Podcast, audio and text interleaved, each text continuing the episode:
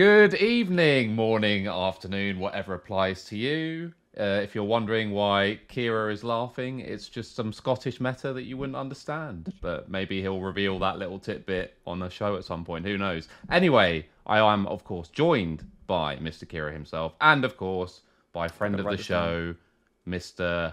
Baji Keisuke from the LEC, LPL, of course, more recently, and of course, as I just mentioned, Tokyo Revengers, which is apparently. Oh, I haven't that seen show. that. That's why I don't know Ah. the name. I know the show. I don't know the character. I need to write this shit down. I learned so much about myself. Mate, I'm just a here. phantom of weeb knowledge over here. I can't lie. I'm, I'm obviously neck deep in this. That's shit. what I put you down as. Yeah. Yeah, ahead of the head of the curb, head of the curb.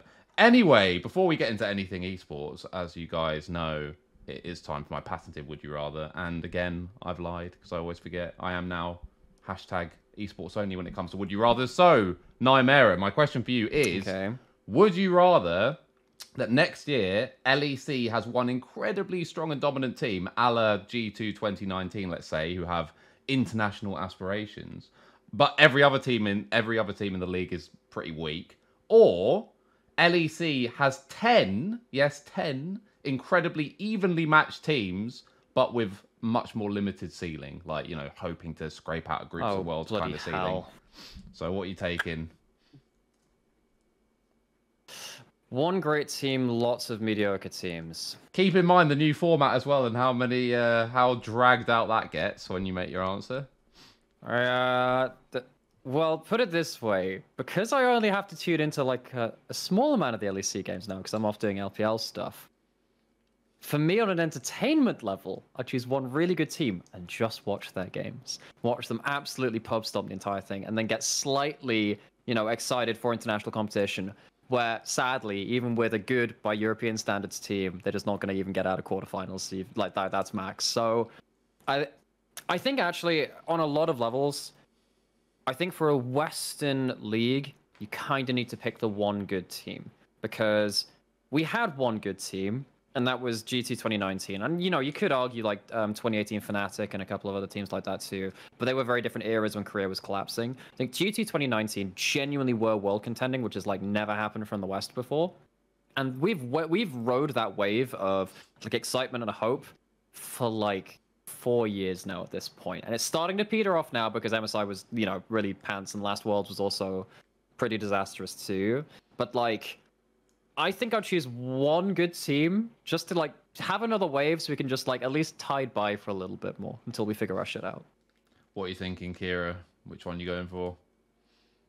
Hey, both suck a lot. Uh, Pick your poison. Diarrhea I or don't- I- constipation, see, I- mate? I, yeah, no, like, no. At the end of the day, I actually just don't care about the idea that, that any good team has to be of any nationality. Um, so under that pretense, casual fans do, and that adds into resources for the league. yeah, but they're not on this show so- now, So fuck them, don't they? uh, I should have caveated for Diarrhea. Actually, I should have put in that you actually have to watch the games. That would have, uh, you know, maybe maybe jigs things Thing is. I do get a sick satisfaction out of watching Bad League of Legends too. There's a particularly famous game, I think it was summer 2021, Burning Core versus Sengoku, where there's like a one team fight where like five different ultimates completely whiff, and I was casting it and I just lose my shit. Like, I kind of live for that deep inside my masochistic soul. Like, I don't mind watching bad teams play as long as it's funny bad. Like Dignitas Renegades, I will have one of them every so often. Right. Okay. Here's here's here's the thing. Okay. So, ten teams of like equal like equal parity, right? The thing uh, the thing about that is, I think it would. I don't actually think it would make for like as good a league as people think because people like storylines. People like Very true. mysticism. Like people like the you know the hero to kill the dragon. You know, like they actually like folk do like it. It's like oh they won everything that year, or like oh like they were going to win everything, and then that one team upset them, and they finally overcame them. At the end, there is like a catharticism to like esports. Like most people, I've actually somewhat put this to the test. Um, a lot of people don't actually like really enjoy watching League of Legends as much as they claim. What they do is they they enjoy the investment into like, individuals and personality of the game because generally the game's just Mm. not as fun to watch as other e- as other esports. So in saying that, I actually think having the one good team to build up the storyline feeds you like background and is more healthy somehow than ten teams of equality. And that does Yeah. tend to go on for a year or two because if that team then fractures, you then have like you know the the Infinity splinters. Gauntlet or the Yeah. Dragon Balls scattering and Yeah. stuff like that. And we've seen that we saw that with G2 as well, right? I mean that's that's our real world example of it. Yeah, I think I, I kind of agree with what you're saying about that. If every team is basically like equal, it is kind of hard on the face of it to build up storylines. but at the same time, I would also say it kind of sums up how few interesting personalities we have in League. Because, as an example, if you had like I don't know people like. uh Boaster and like if the, if the big personalities were like dime a dozen in League of Legends, then I think Yeah, if we had it a would be on great. every team. Exactly. Yeah. If you had like some big personality on every team and big fan bases on every team, I think then parity becomes really interesting, right? It's like in the Premier League, obviously people talk about like the top six and like any team theoretically from game to game mean- could beat any other team. Like I think that does- LCS wasn't far off that this year, though. Thinking about it, where actually it was quite even with quite spread personalities. I don't think it has again the same level of the personalities as like you know maybe some of our other esports out there you can go towards. But like I actually think we could probably compare and contrast like the LCS side of that to the LEC because I think LCS they've found more success in actually having a closer league rather than having the one successful team because that hasn't always translated to international success.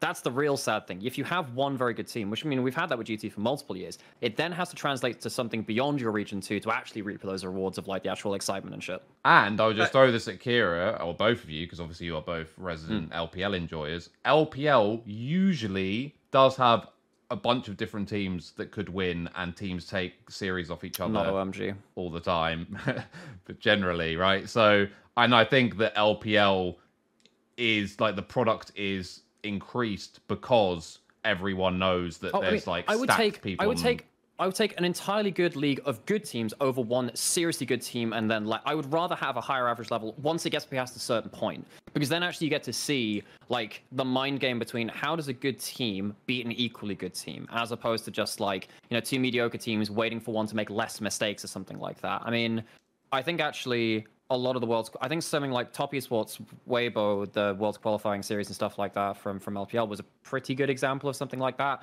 Where like they're both good teams. They do have their flaws, so maybe it's not the best example there too, actually thinking about it. But I mean, I don't mind it once the level of the overall league gets to a certain point, which is why I like watching LPL so much. But we've seen it. My only point is we've seen it in the past, sort of like I want to say 2015, like EDG and stuff, like where we watch LPL and we think these are really good teams, or just uh, for some people, just from a lazy analysis, or we haven't watched that much, and we just assume they're better than the West, and then actually half these Chinese teams suck. It's that the LPL was just sort of laid out in a way where lots of teams could beat each other. Obviously, nowadays it's more so that everyone's floor is at least an eight. So, like to your point, Nightmare, Yeah. then it's great because yeah, brilliant. The more teams who are an eight or above, the better. But I do think in the past with LPL that wasn't the case. Like you actually had quite low floors on those teams, and it was still more interesting. Maybe because the players were just more interesting, um, sort of equivalency for equivalency. So yeah, it's gone. Kira. Another massive, massive contributing thing to this, just before obviously we move on, is and this is about storylines and people's interest. The biggest thing, and it always is, and even with the improvements to LEC, it still holds true. I meant EDG the biggest- 2060 by the way. Before people correct me, because I know EDG Yeah, yeah. 2015 was a banger. Sorry, gone.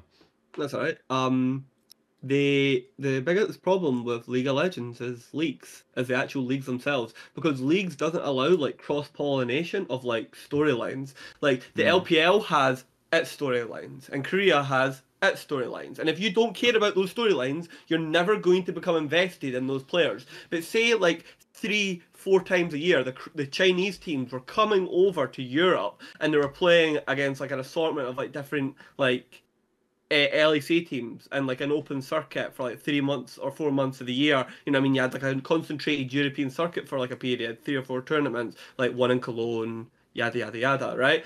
You'd have more and more people looking and learning about these LPL storylines. Like, obviously, like uh, just to no run on a bit too quickly, but like obviously everyone knows about like Knight and Yagao's like rivalry coming from like the Yeah. same gaming cafe, yeah, all yeah, that, right?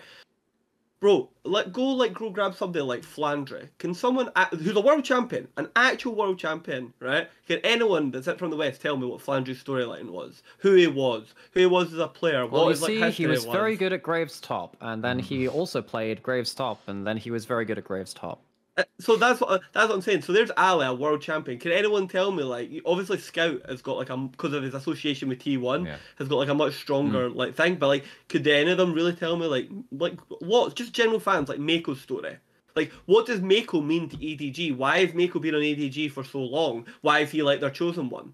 Could like these these are the types of things, and Riot isn't like explaining that at a post Worlds documentary about Yeah. EDG or like content around them or like filming them for their wins. So Yeah, there's no, lots of I- So there is a huge point on there, and this will be a tangent or whatever. It's a good tangent, so I like it. But I think this is a problem in some ways of a lot of the big broadcasts in league being their own product and not really wanting to advertise other products because they have to focus on their own shit, and that is completely understandable. But you're not really going to see, you know, an update that you'll see like one LPL update or one LCK update in LEC per year, or you used to see that like years before this. I think actually now because of the format, they have so much content they need to do on the day because every game matters more that they kind of have to cram the show more. And I think they've cut some of their pre-shows as well down to like half length instead of the full length. Um, it means that you're not actually even on the big broadcasts of people, you know, say in LEC or LCS or maybe even LCK. You don't really get to hear that much about the other leagues, and of course LPL doesn't do that either. But we really don't have the resources to like full pre-show because we're just sat here instead of in a studio without as much graphics support. But I think that there really isn't that much stuff tying together. I think actually this means that one of the most important moves that happened this year was Law doing both LEC and LCK. I think that was actually huge because anything which ties multiple regions together is so important because I think actually one of the biggest things which League has as an esport compared to others is on the whole, our community is pretty tightly bound to the storylines that you do end up telling them. They actually do actually end up latching onto them pretty well. Um, the problem is, as Kira is very rightly saying, you don't actually introduce them to that many things outside of like this hot blaster Worlds or MSI Yeah. until like a team goes out, and then you never really get to carry them forward. So I think any kind of cross pollination at league is so valuable, but very rarely achieved well.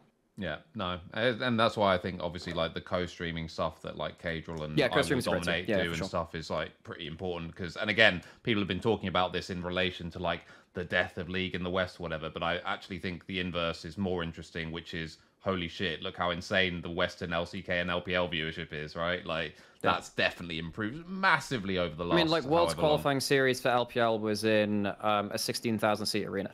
Yeah. And like when Uzi came on the stage, I thought I got hearing damage. So, Mm. you know, like they are absolutely crazy out there in the best way. Yeah, no, definitely. Anyway, before we actually talk about LEC, I do want to quickly touch on EU Masters because the final is obviously coming up. Uh, sorry, Amir Masters. Uh, sorry, EMEA Masters. My mistake. My mistake. Uh, obviously, we, me and Kira discussed this a little bit on the last show because uh, wanted to, you know, maybe steer some people who only watch LEC towards what were some outrageous series over the last couple of weeks, particularly involving, of course, K Corp and uh, Team Go most recently, and obviously Go and SKP the week before, which is, as I said, in my opinion, probably the most entertaining series of all time Oh, in yeah. the West.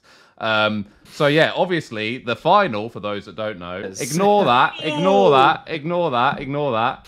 Uh, anyway, cut. Yep, no one will ever see that. You'll never know what I was talking about. So Karmine Corp are playing obviously Movistar Riders, uh, who won 3-0 versus Macko Esports. yeah. Uh, yeah. So, my very simple question for you, Nightmare, is obviously prior to um, the last round of games, people were saying that sort of kind of by MMA math calculation, if you like, that Karmine Corp might be the most dominant like ERL team of all time because for people who don't know, they obviously beat Wildcats 3-0, who won the last EMEA Masters and looked incredibly dominant doing so.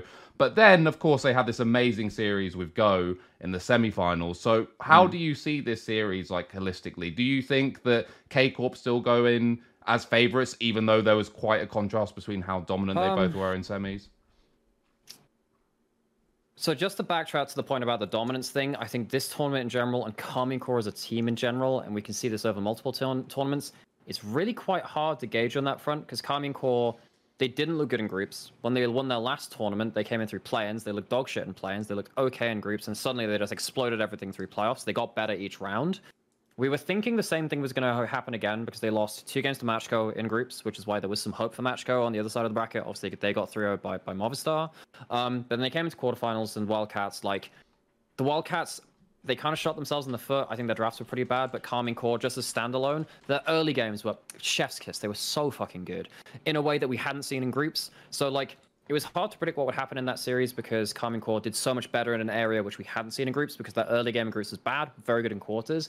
Then you go into the semifinals and they're up against a team which knows them very well. And I think particularly when you have um, your strongest part of your team is your bot lane. It is, of course, Caliste and um, and Targamas, who have done really, really well. But they're up against, you know, like Jezu on the other side as mm. well. So it's like it's really hard to say. It, it, it was really hard for Karmine Corp in a stylistic sense to say, you know, actually we have a strength versus like an uncontested strength or something like that. Where I think that um, Bao, sadly for Wildcats, didn't have. I think Bao and Paris, they were very good in spring. They didn't have the best quarterfinals. I think because Jezu was on such good form, we saw that with the Vayne game and stuff like that. He pulled out against Karmine Corp. Um, that was what made it close. I think actually bot lane performance is very, very important to playing against Karmine Corp. So in terms of like wrapping all that up into a big point in terms of how dominant are Karmine Corp, how good should we feel about them in finals? I don't think Karmine Corp are as dominant as previous tournaments that they have won. I don't think they are as dominant as Wildcats were in spring either. But that doesn't mean they can't be as good as those teams when we get to the finals. I'm very interested to see if they grow again.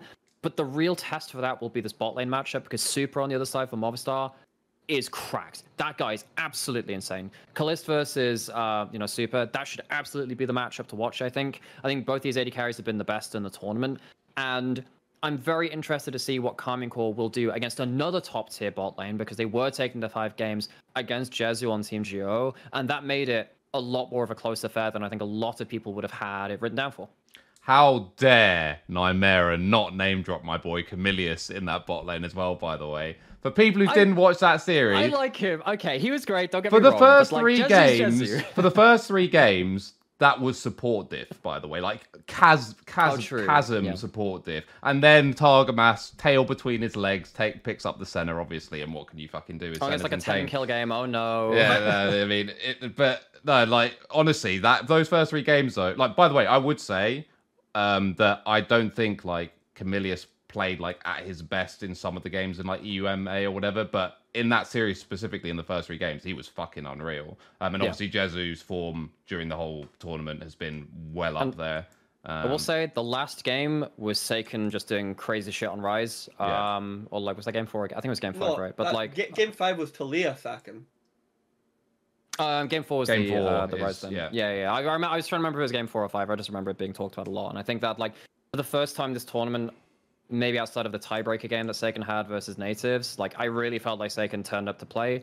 I think that he's been a little bit quiet this tournament too. Um, so seeing that in that in that series as well was very important. I don't really know how much mid lane is going to factor into finals because I do think it is just so AD carry mm. and support focused though. But what I mean, where are you? Before I move on to Kira, where where are you leaning uh, on this matchup? Like, what if you had to give a prediction, as it were? What what do you think's the most likely result?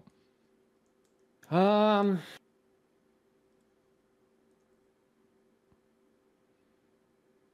I think it's Karmine Corp. I think it can be close. I think you're looking at two teams which have started to excel in the early game. Um, and of course, some of the series games did go very long for Karmine Corp as well, and it went to late game team fights. I think Movistar are probably still the better early game team. I think that they just have such a way of like roaming into the enemy jungle um, and making a real mess of things. And particularly if Super gets Zeri, I think Zeri's probably going to be the most hotly contested pick in the entire series that might make it through pans. We'll see. Um, the fact that you can just dash over walls and get to the fights early means that these early games really do get AD carries far ahead, as opposed to like jungler with like five kills. An AD carry of five kills that ends the game. Um, I think that Cabochard has had an incredible tournament so far. Yeah. I think that when you look at it's Marky on the other side, right? Yeah, it's Marky. Um, but I briefly forgot the name. Um, I think that Cabochard will outvalue on team fight impact there.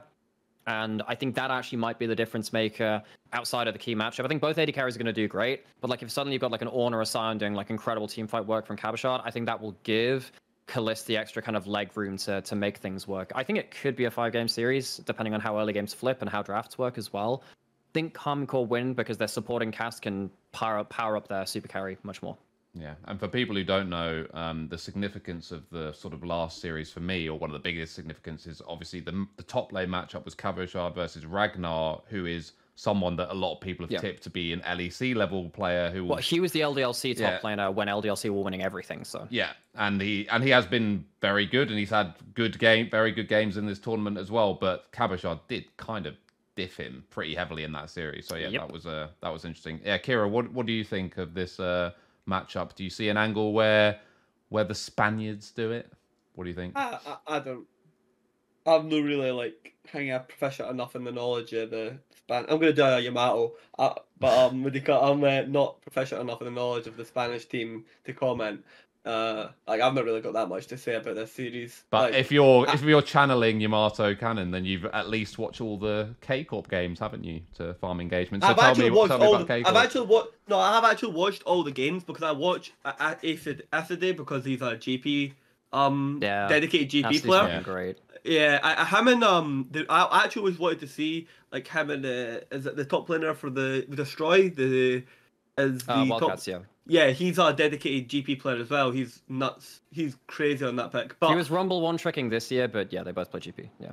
yeah, yeah, I, I, I can't remember. I didn't watch like uh, uh, Turkey natively this year. The blue Mm. wasn't there, so I, I didn't do my research. Um, I don't know. Like I would just Karmine Corp hands diff. I don't know. Like, but like, see when Karmine Corp don't dominate their lanes, they suck. They really is do. true. That is true. They At least suck. Recently, that was recently. the problem versus na- that was the Yeah. problem with natives in groups where effectively they wouldn't get far enough ahead versus natives and natives would draft stuff which could just 5v5 so fucking Yeah. well i think particularly um like looking back to that group stage i think denver oxenov requires like a huge shout out for being such a good um, leader of kind of in terms of, like a strategic way. I think he's very good at like um, saying in draft and in game like how do we win this game, and like applying that to a team against like K K Corp, which as you said, very good in lane.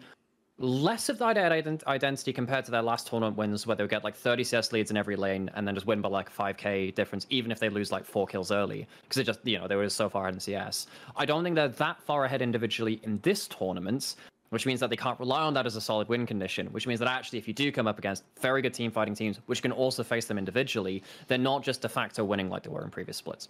Yeah. And Pete Thornhill. No, I was just gonna say, um, also for again people who haven't uh, watched maybe that much EMEA or whatever, are there any players, Nightmare, that you would highlight uh, from this tournament that you could see having potentially a future in LEC? Obviously, you've spoken a little bit about the AD carries, but then again, AD carries a ludicrously stacked role in Europe. Like, do, do you imagine uh, any of these guys will be in the Um, spotlight? I mean, I think Cabochard, if wanted to go to LEC, he could. And he has been able to. He's turned down LEC offers for Yep. years. Because what you have to look at is where are the weak roles in um, LEC right now? I actually think that jungle AD carry are pretty good. And that's a shame because that's where a lot of our good EMEA Masters players are. Yeah. Maybe looking towards a couple of supports. I think Cumulus had a good tournament. I think that, um, of course, they've had like. Targamas is a bit of a weird one now because he had a pretty bad exit from LEC, but he's he's had some good moments. His his I've semifinals nothing were to say can't be good on a different team. The same way as Yeah. uh, Vetheo was good on a different team. Yeah. Like some groups of players are just not meant to like work together. You That's can be great. You can be great somewhere else. I'm out on Targamas, by the way. I'm just gonna say I'm so out on this guy. oh, we know you are. Nah, but also someone who's not at the tournament who people Mm. should keep an eye on is Zolies. And I know LDLC Oh, didn't Zolas, have, yeah, uh, Zolas, yeah, they yeah. didn't have the best summer, obviously, but that guy's insane as well. So Um, so well, yeah, he was there in spring. I keep forgetting which bloody team he was on, but yeah, I By the way, remember. just- Targamas LDLC. Am I, Yeah. am I losing That's my right, yeah. mind? Is this the first time Cabo's won LFL? Like, eh, not LFL, uh, LFL uh, playoffs Yeah, so the the first I with think- KC. So, so this is something that Sam was saying on cast actually for Carmine call was against Wildcats was saying actually this is the first time that Karmine Corp has come in as LFL first seed since the first split that Yeah. they entered the LFL, something like that, or like the first time that they Yeah, qualified. because for the Saken was Masters. played Yeah. with Adam, and then they yeah. like lost a bunch. Right? Okay. Okay. Yeah. So this is like uh, his first chance at a double, Hmm. domestic, and then like uh, regional champion. Right. Okay, that's pretty cool for Cabo. Um, I think top. So there's some people in like top lane and AU that are just absolutely like terrible support as well. Like I think Oh, there's yeah. also like some junglers that you literally could kick out the league and you wouldn't like even bat an eye at. But we'll Yeah, get think- we'll I get to that.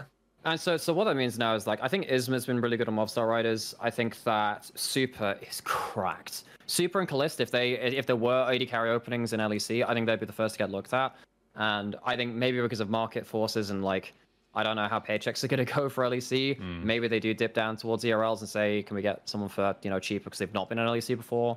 That might be the case. I think that Kufta didn't have the best tournament this time around from mid lane for Wildcats, but Cuffed is really good, and he's also a very good Jace player, which there aren't that many good Jace players in EU. You've got like a couple which are very good. I think Humanoids had some good Jace games, and and um, God, who else is actually good at that champion? Yeah, I think that yeah, maybe just get Cuffed because he's really good and that's matter right now.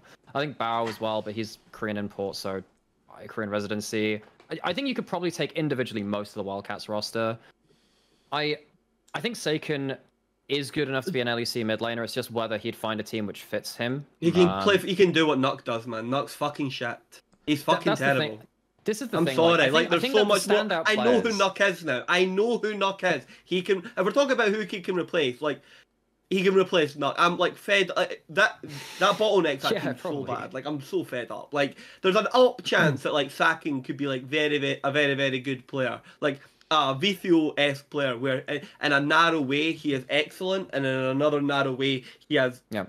Uh, I think clear Saken. I, I actually think uh, I, I I get the comparison in some respects. I actually think that Saken is more reliable than Vetheo. I think he has a more replicable play style where he seems to find ways to be Vetheo effective. requires some Yeah, circumstances. yeah. Exactly. Yeah. Exactly. Yeah, but that's also just because where their skill sets are at. Like Saken is extremely strong, like laning fundamentals, good understanding of like push and pull of lane, and using jungle for like extended But back Saken can win you the game when he didn't get Monster far ahead early. Like he can make like individual plays late, whereas Mm. Vetheo really like Vetheo has to be escorted to the mid game and the late Ah, game. but Saken's also a contributor to like why KC has team fighting problems. Sure, actually, that's that's that's To half extent, fair. But, then, like he's but good then, at but then you making look at the games they won in semi-finals, and like his Taliyah and Ryze were so. Yeah, they were so well. good, but I'm, I'm not Yeah. talking about specific games. I'm talking about the general pattern of who you are, Yeah. like day to day to day. Because if I grow grab Vito, um, during like periods of spring, he's like actually winning lanes, but no one would describe Vetheo as like a strong laner, like spring Yeah, last year. yeah. You know what I mean? Like just because there was a period in which you were one way, like doesn't Mm. it doesn't override like the general. That's trend. fair. I, I mean, Abadage as well, for No, example. here's here's what one fair. That's an interesting one. That's a good. Mm. So K- Caliste is obviously like this prodigal, you know, the second son, like He won't be eligible next year for LEC though, because he's only given you 17, and isn't minimum age requirement No. for LEC going up to Oh, are they changing it? 18? I was think because Hmm. didn't they delay that for this year? They were talking about it. I thought But- it wasn't coming in this year, but there's a chance that Callista will not be able to play LEC next next year because He- he'll only be 17. He reminds me of young Doublelift, where he just gets caught and then gets bailed. He gets caught and gets bailed out, and then it looks sick. But like the getting Oh, he won v nine so many games though, which Yeah, I but guess is the other side of the Doublelift thing. So I get it. But when he- when they call it, like the getting caught part is like the not good bit because as players Yeah. get better, you the you get bailed Yeah. out less and less and less because they execute and they more likely kill you. Like, um, that's like just my weird analogy. Uh, I think he's, yeah, it's like Yeah. super good. Um, But again, with the 80 I'm not- carries, it's really interesting. Like we talked about uh, this with Seal when he was like trying to Mm. sing Flax praises uh, last split, and we all agree that Flax is a good player. But again, I just pulled up like the the roster of all the LEC AD carries, and they are all good, all of them. Every Yeah, single one of them that's is the a good problem. player. If So- you're going to be a good ERL AD carry right now, it's a very difficult spot, and that's why you have players like Reckless trying to roll swap to support. Yeah. Because you know, I look at you know like Bao, Kalis, Super from the first seeds of ERLs, they're all fucking good. I think Ben Jezu. Voxner had a great tournament. You have Jezu. Um, I think Trigger's had some great games too. I mean, who else can you throw in there? Legolas has been around for forever. Funky's not bad. Uh, like Avra on GTZ had some great games too. Even like you've got a hell of a lot of good players hanging around there. The problem is like you you then have to look at the roles which just aren't as good in EU, which I think a lot of people would agree is top lane right now. I think support has some openings, Yeah. and I think even mid has some openings too. Yes, because agree. well, I don't think you have all of the underperforming mids. You have some mids which are just kind of playing their role but not really excelling to this point Yeah. right now. That's that. That I would say, yeah. There's two things on the mid. One is that again we talked about this with ABBA, where for some reason EU mids just aren't really like limit testing anymore in lane. It seems like all the really good players who like Caps, for example, he's not been super proficient even laning, even though he's overall had like kind of a good mm. year, I guess. But by his standards, maybe not amazing. Humanoids cares about laning a bit. And Larssen's like good at laning, but with his very specific, almost Froggen esque style. So you don't really have these people who are like It's like if you took bits and pieces from every mid lane, Exactly. you can make a world class mid laner. But Yeah. like it feels like right now, So Larssen needs to be holes on like mid. Tristana. I think Larssen needs to be- world class. in a very Fair. specific style. I don't think he is right now, though. I mean, I don't. I think he's very good when he gets that I'm just pushing saying as a general comment. a- uh, it's For me, Larssen's okay. for me personally, Larssen's the best. Like in my opinion, Larssen's the best. overall, but yeah. but I think that um that basically there's like excluding people like Larssen and Caps or whatever. Hmm. I think the bottom half mid laners they all have Right. flaws, which could mean that they are theoretically replaceable. But kind of like wrapping that up and saying from like EMEA Masters, who would I say like would get the tip to go to LEC? The problem is there's a lot of people who are just on the cusp as Yeah. well. Where I'm like, I couldn't realistically say it. So for instance, I think that Acidy and Click from Macko, they're that they're close. They're really close. I think Acidy on his right carries really just wrecks lane. Um, uh, there is kind of an internal joke in like the PG Nat scene though that Acidy like he absolutely shits the bed, and then in mid game it doesn't matter. He's like zero five and he kills everyone, which is it comes true more often than mm. not, which is kind of crazy. I think that click on engage. That's champions like probably not Alistar, replicable in LEC though. I would I That's would the- say. What are they going to I- play yeah. GP? He, he, I mean, he's playing. If GP he's going to and play plotted shit, GP, so- it's replicable in LEC. I've been saying to everyone, I don't know why Yeah. GP's just like just like forgotten, like people just memory hole it. It's still broken. Uh, Oh, if you think ADCs are broken right now, what do you think GP is? He is literally a top lane Yeah, ADC let- with let's AoE keep in damage. mind. Let's keep in mind though that there's no guarantee that it's going to be so sort of level six bot lane centric like next split, right? Which is what we're That's the problem. No, Particularly as the I'm- mythic item I'm changes saying, coming through, it's really hard to like no. build a roster in that regard. Yeah, yeah, yeah. I'm, Now, yeah, yeah. I'm talking now, like all, all the like L, loads of the LEC teams now t- these days should have been playing GP, in my opinion. I think Yeah, it was. I I think it was broken. Yeah, so I think that Asty and Click are kind of like on the cusp. I think that like most of Wildcats, a good portion of Karmine Corp, and I think I, Jenax is fucking crazy for, for SK Prime as well. Like how I, I think he had a, I think he was actually still LEC worthy this year. I, I'm not entirely sure why he was dropped. I think he was very solid. Um, so I think he's more than worthy of that still. I think that Super Alvaro and Isma, particularly from from Movistar Riders, um, caught my eye. Then Vox is on the cusp again. Like he has some great moments, but then he has some blunders too in late game. So I'm like, I don't know. I I, I hope he gets there one day. He's, he's he's very intelligent about the game. And then after that, it's like again, you've got a lot of people who are just like on the cusp. Even people like Chakalad, really good on on side of BK Rogue still. Like he had some great See, games. here's and- the thing: what people who are on the cusp, genuinely, generally, right, should not be like getting the chance. And I mean that in the most like do. I, like, I wouldn't be surprised if they did and people took a chance on them. I wouldn't give them the tip You should be looking now, at the- but yeah. You should be looking at the people being like, "Holy shit, they're so overqualified!" Like, before you look at the person, like, "You should be able to play in Australia." Yeah, like, yeah, like yeah, exa- yeah, that's fair. Like Cabo, like Cabochard is very overqualified. Like you feel very Oh, it's comfortable picking, yeah, for sure. Yeah. But that boy is hard chilling in France, so Oh, good- um, good who am I? him. Also, like fucking Lyncas as well. That's the other Oh, name which I've not mentioned. yeah, Lin- Lin- yeah. Lyncas on Team GO, like th- that guy was almost in. I'm trying to remember who was looking at him this off season. XL. I'm trying to remember if he almost went to someone like I don't think G2 were looking at him. Maybe they were. It was But, like, it was a bunch. like, S, it was. SK, SK, XL. Yeah. Um, even thought- Mad when they thought they might lose Elyoya.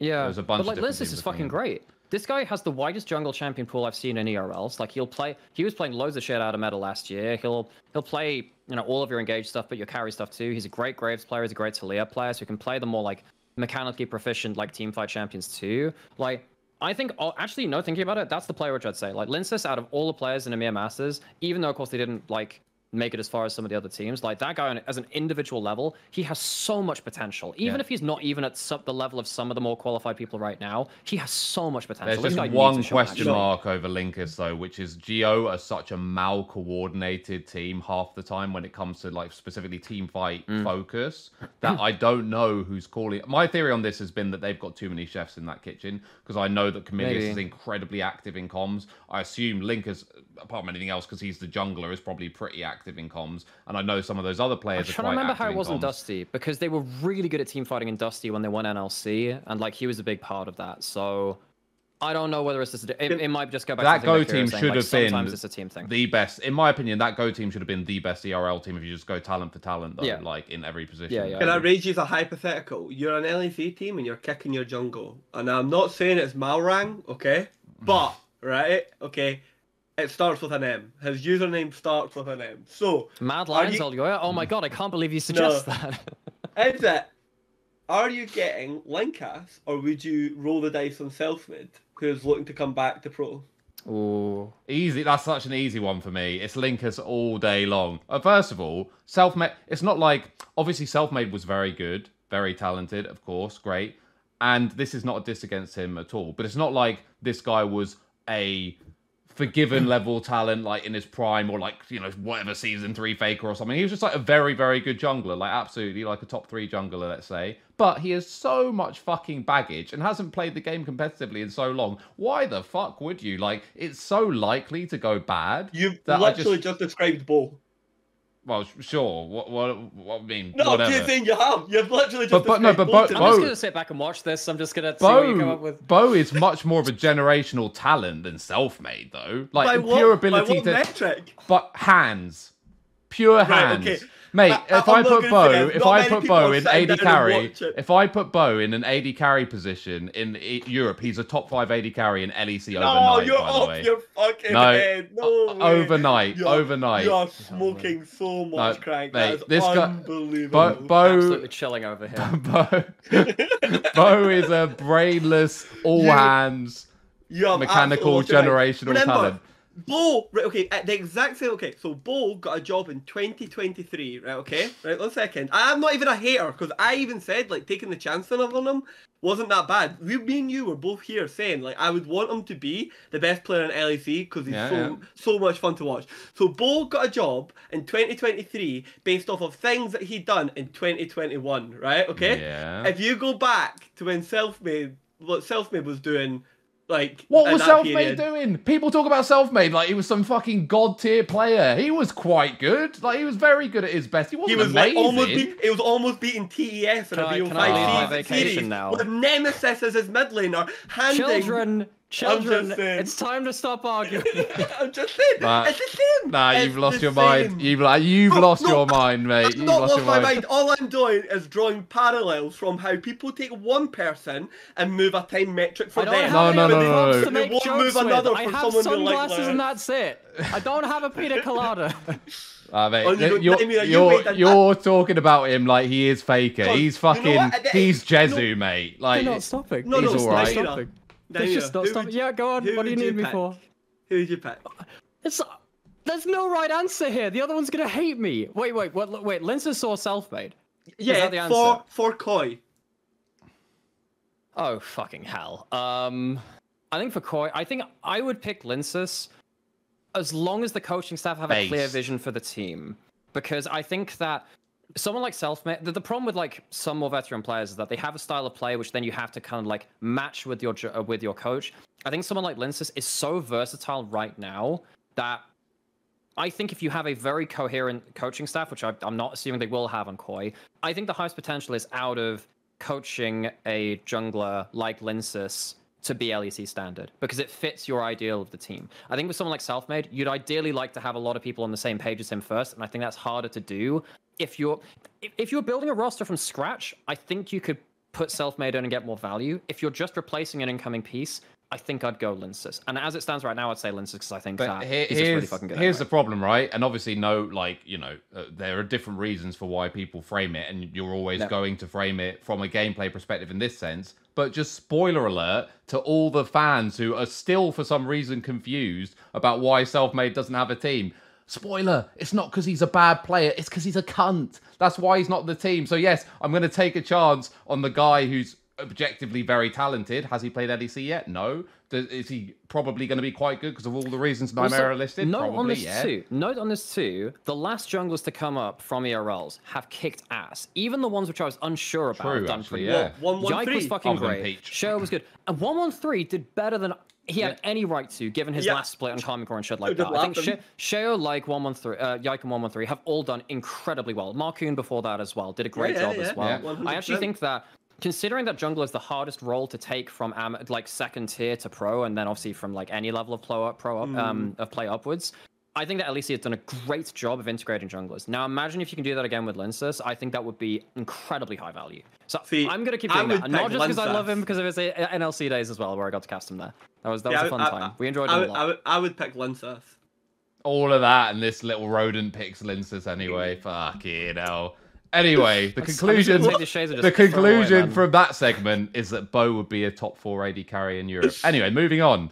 Right, so we're going to talk uh, LEC now, of course. And before we get to the grand final, which will obviously be on the Sunday, where G2 await the winners of Mad versus Fnatic. Now, obviously, this is a pretty interesting one because um, obviously Fnatic beat out XL in what was a very close, yet I would say not particularly high quality best of five series. Um, and then on the other side of the bracket, obviously Mad fell 3 1 to G2 in what felt like a if we want to win, we will win G2 side. If we don't really care that much about winning, we will choose to lose rather than anything else. That's just my take though. So, Nymaera, of these two teams, Fnatic and Mad, which team do you have more faith in? I'm going to phrase this very specifically because I think this is what is basically most important about this series. Which team do you have more faith in to become good during the course of this series? Because I think it is fair to say that we basically got G2 who are playing at a very decent level, not, you know, 2019 G2, mm. but a very good level. And all the other teams do seem to be very, very flawed. So which team do you have more faith will show you in this series that they are worthy of putting up a good fight against G2? What do you think? So what you have to do there is assess all of the moving parts of both teams, and there are quite a few drastic ones, and say, wh- how high up does that move for each person? Because I think on the side of Fnatic, you have Razork, which goes from very bad to very good very quickly, depending on how him and his team communicate. I think Humanoid as well is on that list too, where sometimes he absolutely smashes lane, does incredible amounts of damage. In other games, completely ints his tits off, and he does very little things. Um, they still have Wunder playing, I presume. I don't know about that, but I'm going to presume it's Wunder playing until Worlds. I, I don't know, but it, I'm going to assume that just for the sake of argument because that's that's the last thing that we saw. Um, and hell, even Trymbi had some god awful Nautilus games as well um, recently too against BDS. So I think Fnatic have a lot of moving parts. On the other side, you have Mad Lions having Nisqy going pretty bad pretty good. Um, I think you have Chasy going from very bad to actually very good at points too. I think earlier in the year we've seen Chasy be very good. I think Carzzy has actually been pretty legit for most of this um, playoffs run so far. I think ma- somehow, I think actually Mad Lions might have the most stability, which is not what I would have thought, given how that their track record this year when they went on like seven loss streak before even getting in towards like the final stage of things as well. Yeah, In eight, I think. I- I- Something like that, yeah. It was like, uh, uh, so funnily enough, that actually tracks with how often they were posting Carzzy's fan fiction. Just a little conspiracy theory out there. If anyone wants, if you see any Carzzy fanfic getting posted, like, I'm not saying it's a good sign, but the science doesn't lie. Um, I think, I think, I have more faith in Mad showing against the Fnatic. I actually don't think their series versus G2 is that bad. I think Game Four ended in the weirdest way versus G2, but I think particularly Carzzy is showing again why he's really fucking good and actually been quite underrated for quite a long time now. Um, and I think Fnatic, they have more moving pieces, which gives me less faith in them. That one of them won't drastically fail in a couple of games. So in terms of getting better throughout the series, I mean, technically Fnatic have the higher potential. In terms of my faith, I think Mad High have more faith in to be a better team. So just to quickly follow up on on the last statement you made, because obviously this has been a narrative that's been going on for like the whole season. It feels like, which is Fnatic's ceiling. And my question to you is: Do you still believe they actually have a high ceiling, or do you think that basically being inconsistent kind of is their ceiling? And what I mean by that is like Keire's always talked a Um, lot about like how Razork at his best is like unbelievable. He covers all three lanes at the same time, incredible. But it could just be the case that your ceiling is you can only do that three out of ten games or whatever it is, right? F- Five out of ten games. So, do you think that Fnatic actually has a consistency issue, or do you feel like actually their ceiling is still inconsistent? I think that both of those things are true. I think they have a consistency issue, and I think that the ceiling is also questionable at points. I But can it I be don't it- fixed? do you think? Do you have any reason to believe they'll fix it and become consistent, or do you think that maybe they have kind Um, of maxed out in that sense? I think they can be better than what they've shown so. F- I mean, when was the last time we saw them be really good? Groups, right? I guess coming out of groups, this split, they were doing pretty well at the start of it. The SK series, I think they were pretty clean, if I remember correctly. I can't, I can't even remember that far ago at this point. Yeah, that sounds about right, actually. Maybe the SK series. Um, but then you look at the last two best of fives, they've gone to five games. They have been, I mean, one of them was one with Wunder, of course. That's, you know, that, that changes the equation a little bit. And, and actually changing any member of a team is, is pretty, pretty wild in that regard. I don't know if I have huge faith in their ceiling at this point. I think that partly I don't know if they know how they want to play the game all the time, which really doesn't help that. Whereas I think that at least with a team like Mad Lions, who also have flaws, they have at points managed to find a way that they want to play the game successfully. Um, particularly when Chase is on form and Carzzy is allowed to team fight very well. Um, which is completely the opposite of what I thought would be at the start of the year, by the way. I thought that everything would be going towards carry Chasy top lane as he came in from the ERLs when he was playing in NLC. Um, but I think they found some ways that they're very comfortable in playing. Fnatic feels like they never really know what they want to play. Um, you know, there's every chance that they could miraculously turn that around, but based on what we've seen, I'm not hugely big fan of their drafts. I think that you saw them forcing the Trymbi Nautilus a lot, and that didn't work them very well. And um, yeah, so I think now at this point, I'm not sure I believe in Fnatic's consistent ceiling. Yeah. Hmm. What What do you think, Keire? Like, what do you make of these two teams? Do you trust one team over the other? Nah, there's a lot to unpack here. Um, first of all, did say G2 Mad Lions would be like close and uh, like an absolute like bloodbath. G2 just seemed to stomp the very first game, and then they just Jekyll and Hyde it, and they become this malformed other thing. But I'll move on. So Fnatic, right? So here's the upside. Wunder requires like little to no jungle attention. So Razork only now needs to play around two lanes instead of trying to play around three. So that has made Razork look more like consistent, and it has allowed them to play more uh, uh, lane, uh, singular lane focused farming junglers, i.e. Karthus. You know what I mean? Karthus doesn't really want to be like ganking as per se. He wants to be farming in his jungle and maybe going to like surefire ganks and bot lanes through like bush or like top lane, but we're not going top lane. So I'll move on. So it's good. The problem is, is Wunder just loses all his lanes independent of like jungle being there. So he doesn't. He loses most of them. Put it that way. He's like playing below par, which is fine. Like he's just been brought in you know, what I mean, there's no nothing to say he's been practicing or anything. Like he can't expect like how he played to beat BDS. It's like, yeah, well, good job, Wunder. Like that was that was great. Um, EU the shy, yeah, we're getting it. So if you actually go look at the waves that BDS had to like lose, it was like Crownie not flashing, or like playing Ezreal and walking into Ivern roots, or playing Sivir and not spell shielding or flashing properly. I don't think across the broad of consistency, Carzzy will be that bad. I think it's so much harder to get gold leads off of Carzzy. But when I watched Mad Lions and I watched them play the Zilean comp, and I watched them using like the Zilean on Chasy and them not understanding, Mad Lions ha- seem to have a very poor understanding of ranges and team comp actual execution. Uh, like just like um you know what I mean? Like the Swain not counting out the Swain ult and playing for disengage not using like the Zil abusing the Zilean ult with like Carzzy like there was lots of things. I think that um series was like Nisqy's worst series in like a, a good while. I think he's been pretty good uh he still had some good games. Game two and three was still pretty good. Game two especially because like he just slaughtered caps on the Azir Tristana matchup. Yeah yeah yeah like but like caps was actually like griefing. Like yeah that's yeah I, I, yeah like did Nisqy could literally stood still and just stat checked, uh, stat checked Caps. He dodged no skill shots. He dodged no movements. Caps leaped into him, and I think Nisqy ulted him and killed him. Yeah, because Caps thought maybe that Nisqy's ult was down. I think that's why he went in. It's like cool, like that. That's an amazing. Like no, it's just whatever. Like that's just Caps being an idiot. Um, the real concern is that Noah and Trymbi, and I've been banging on about this for so long, and I don't know how this has slipped under the radar. They produce no lanes independent of other people doing things for them.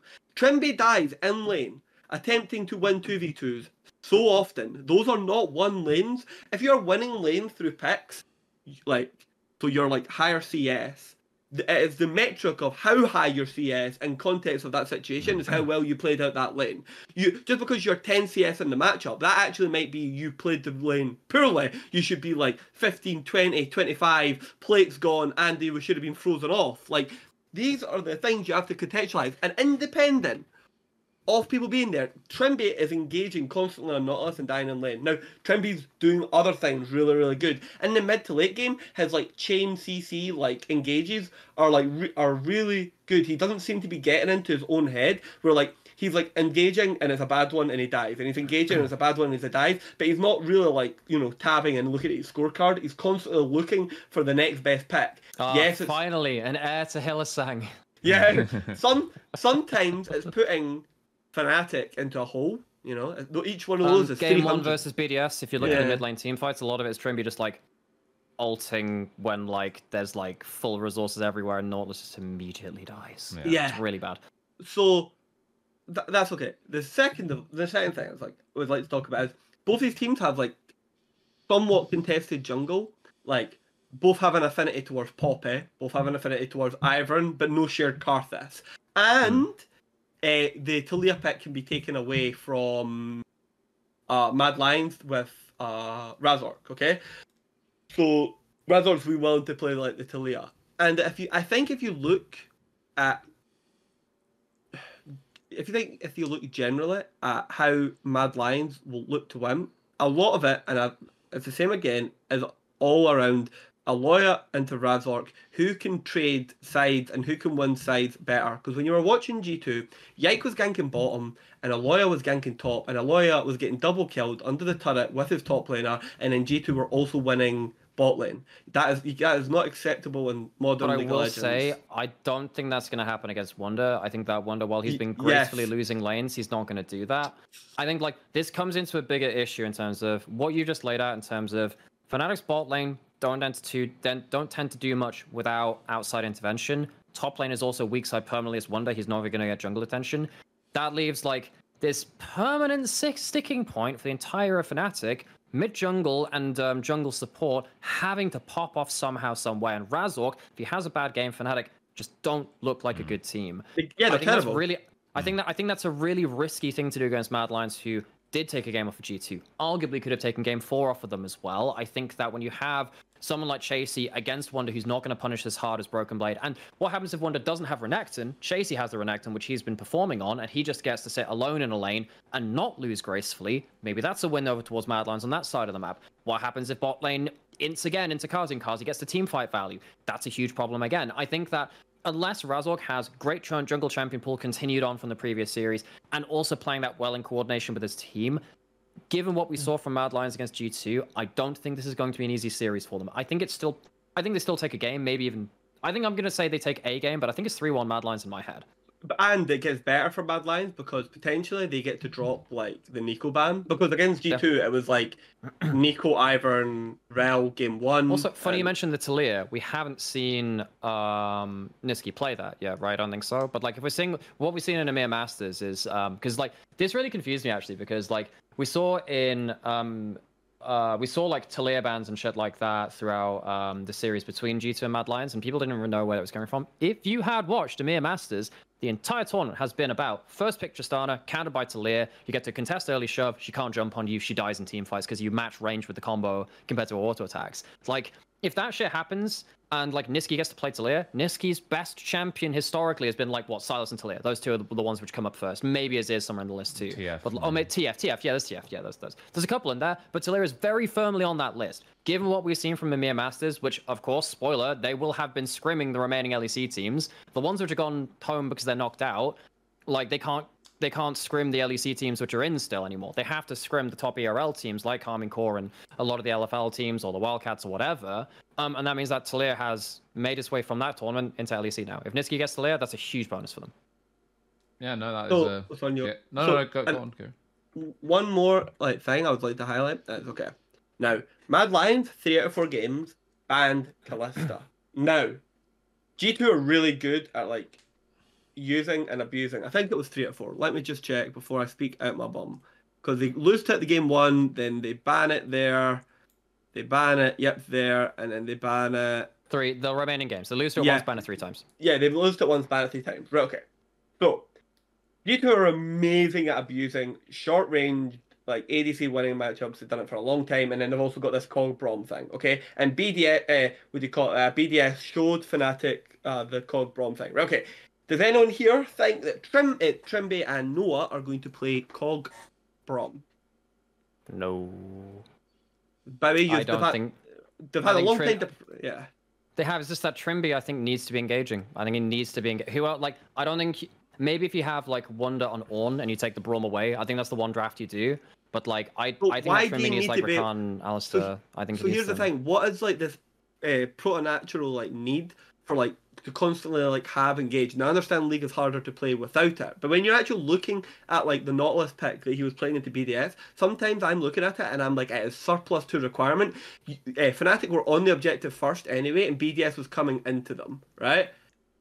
And in that situation where you can force like a form where the enemy team has to come into you because you have like push or you can threaten.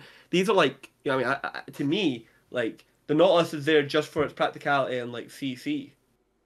Not not not in terms of like oh what it's It doing cuts for a me in lot of corners, is what it does. It makes things very easy to play. If you have messed up your setup for an objective or on the map, you play Nautilus, you force a fight, which you win anyway. Whatever, who cares? Same thing with a lot of tank support champions. I think it's also like But is it easier if you've got better mid push to set up for those objectives? Like you have a stronger two, two, uh, two, um, a bot lane pairing mid. yeah, it's easier. threat- Yeah, Yeah, that can that can that, that can threaten like onto like the ADC when they walk every time they walk onto the waves. Um, like it's like a kill condition. better example of this is Ivern in some ways, although of course he has some limited engagement with his Q. Because what you do with Ivern is you pick double lady carries. This Yeah. is something that EDG showed first in the LPL regionals. I seriously suggest people going to watch that. It didn't work out for them all the time, but the logic was sound. If you have double Shiv AD carries with an Ivern blocking for them, you don't actually need to engage because you outrange, you outshove, and you can Yeah. protect everyone with This it. is You still just put Daisy in as a front line. Yeah, this Exactly, is still is not hugely high. High. Pro- I've been saying this like for the last god knows how many times, like on on EuroLeague, that Ivern with the double AD carry set up specifically as well, but in my opinion, just Ivern in general also is just still under prioritized. I know it does get a lot of pick ban, but it doesn't get enough. I think that if Yeah, I you agree. Really uh, understand how people have been winning out through the ADC setup, and we've had a whole year of it being ridiculously bot, bot lane centric meta as well. Like to me, Ivern is like the cancer that needs to be eliminated to ensure because it's got such a big margin for error as well. Again, it, there are so many compositions you can build around it where even if you're a few k gold down at say 20 minutes, you're still in the driving seat. Just another unbalanceable champ. We've Yeah. never had one of them before. never ever, and we'll never again. I'm sure. So yeah, but like it's that, the argument which you were saying in regards to like the um like the Braum versus the Nautilus, and saying the Nautilus is just kind of there for that. I think it's actually more visible because Ivern like allows you to play this double push composition really easily.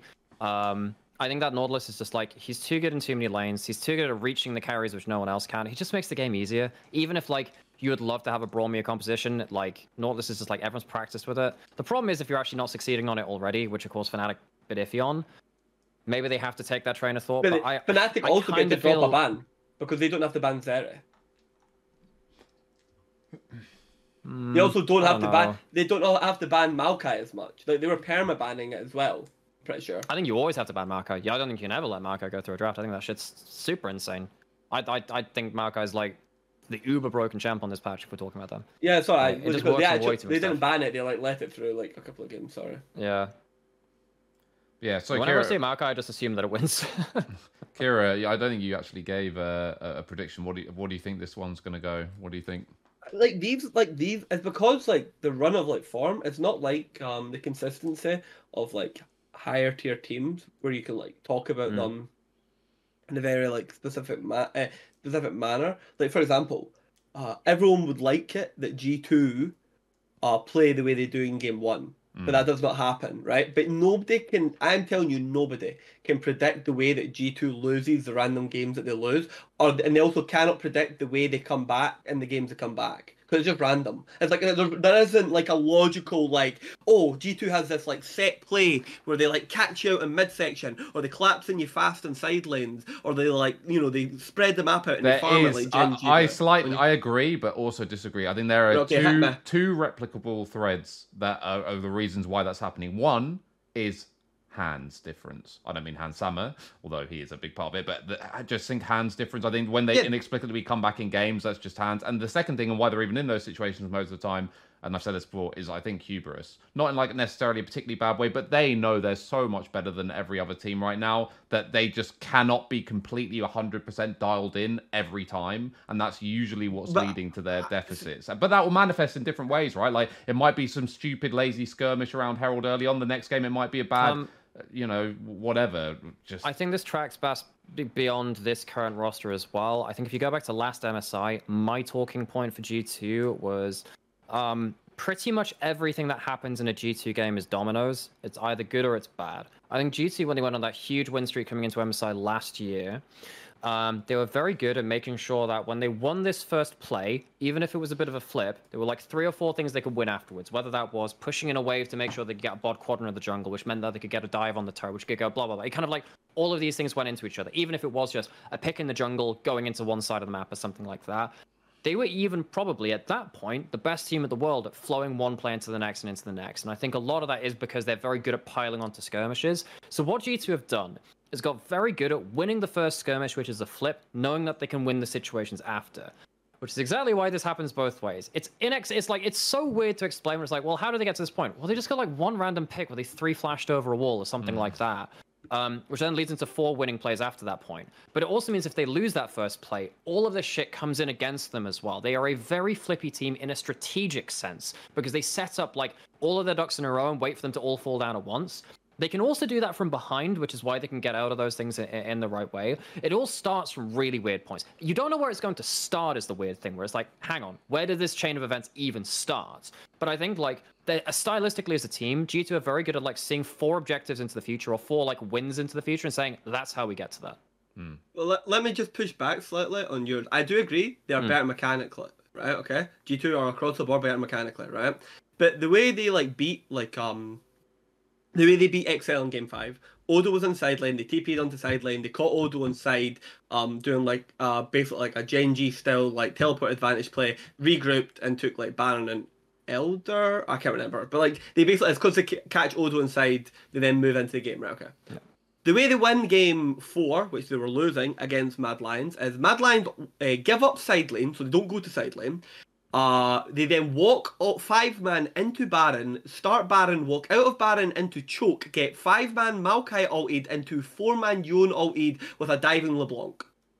That's not hands difference. That's just fucking insanity. Like, in what world is any pro team supposed to ever do that? That's just fucking what? Like, if, if Mac must have been watching that, like, with, with his ponytail, like, dragging it out of his, like, head, like, that must have been unbearable to watch, because that's nothing. That's not real. That's, that's pish. That's, that's terrible. So, the that that's like my issue is is like the way G two just gets back and wins games is just like sometimes so random. Like the Swain game where like uh, Mad Lions were just sitting and Swain ult, or like walking into Swain ult, or like engaging that into it for like fun. You know what I mean? That's not hands difference. That's just they've either a never played against that, Swain that was or like that's what that Yeah. was. By the way, that was we don't, genuinely don't know how this champion works. yeah. Like, and that, that was and I'm just embarrassing. sit, yeah, and I'm just sitting there and I'm just like, this is actually like crazy. And it's is that how Crazy. I was crazy once.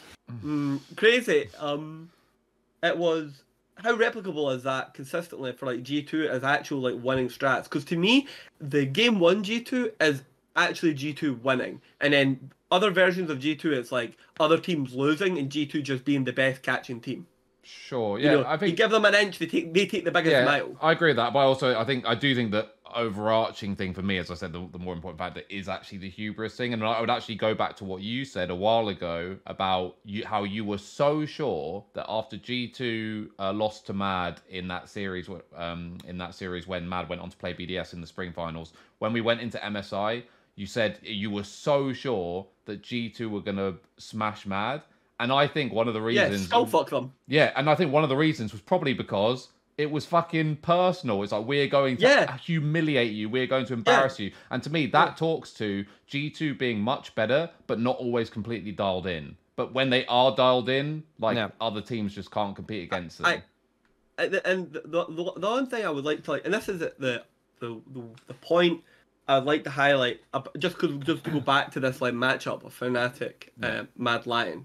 It's it's so hard because I was just I was talking about team levels. It's so hard to talk about the level of um, uh, and I can actually give you the person perfect analogy, but in a different way. Remember, there was a great LPL team once. They should have been at Worlds. They were called OMG, right? But nobody, No, right? don't- and and no, and, and, I did- this to me and, and they're not bad. They're not as bad as they're a much better team than Fnatic, but they're not bad at Fnatic in the same way. But it's the same like problem where you could never tell me what OMG was going to show up or like what they were like going to do or like the key pieces that OMG like required to like work were going to happen or if teams would even give OMG the conditions to like win you know like against the team fighting teams OMG was one of the best teams in the league because if you gave OMG lots and lots of team fights they would beat you and slowly they would just give them lots of opportunities to win. And against the slower, more methodical, uh, what do you call it, uh, map spread out teams in the LPL, there's not that many of them, but they, they do exist, believe me. Um, OMG would like uh, who were more diligent with objective setups in particular. That was like a massive weakness for OMG.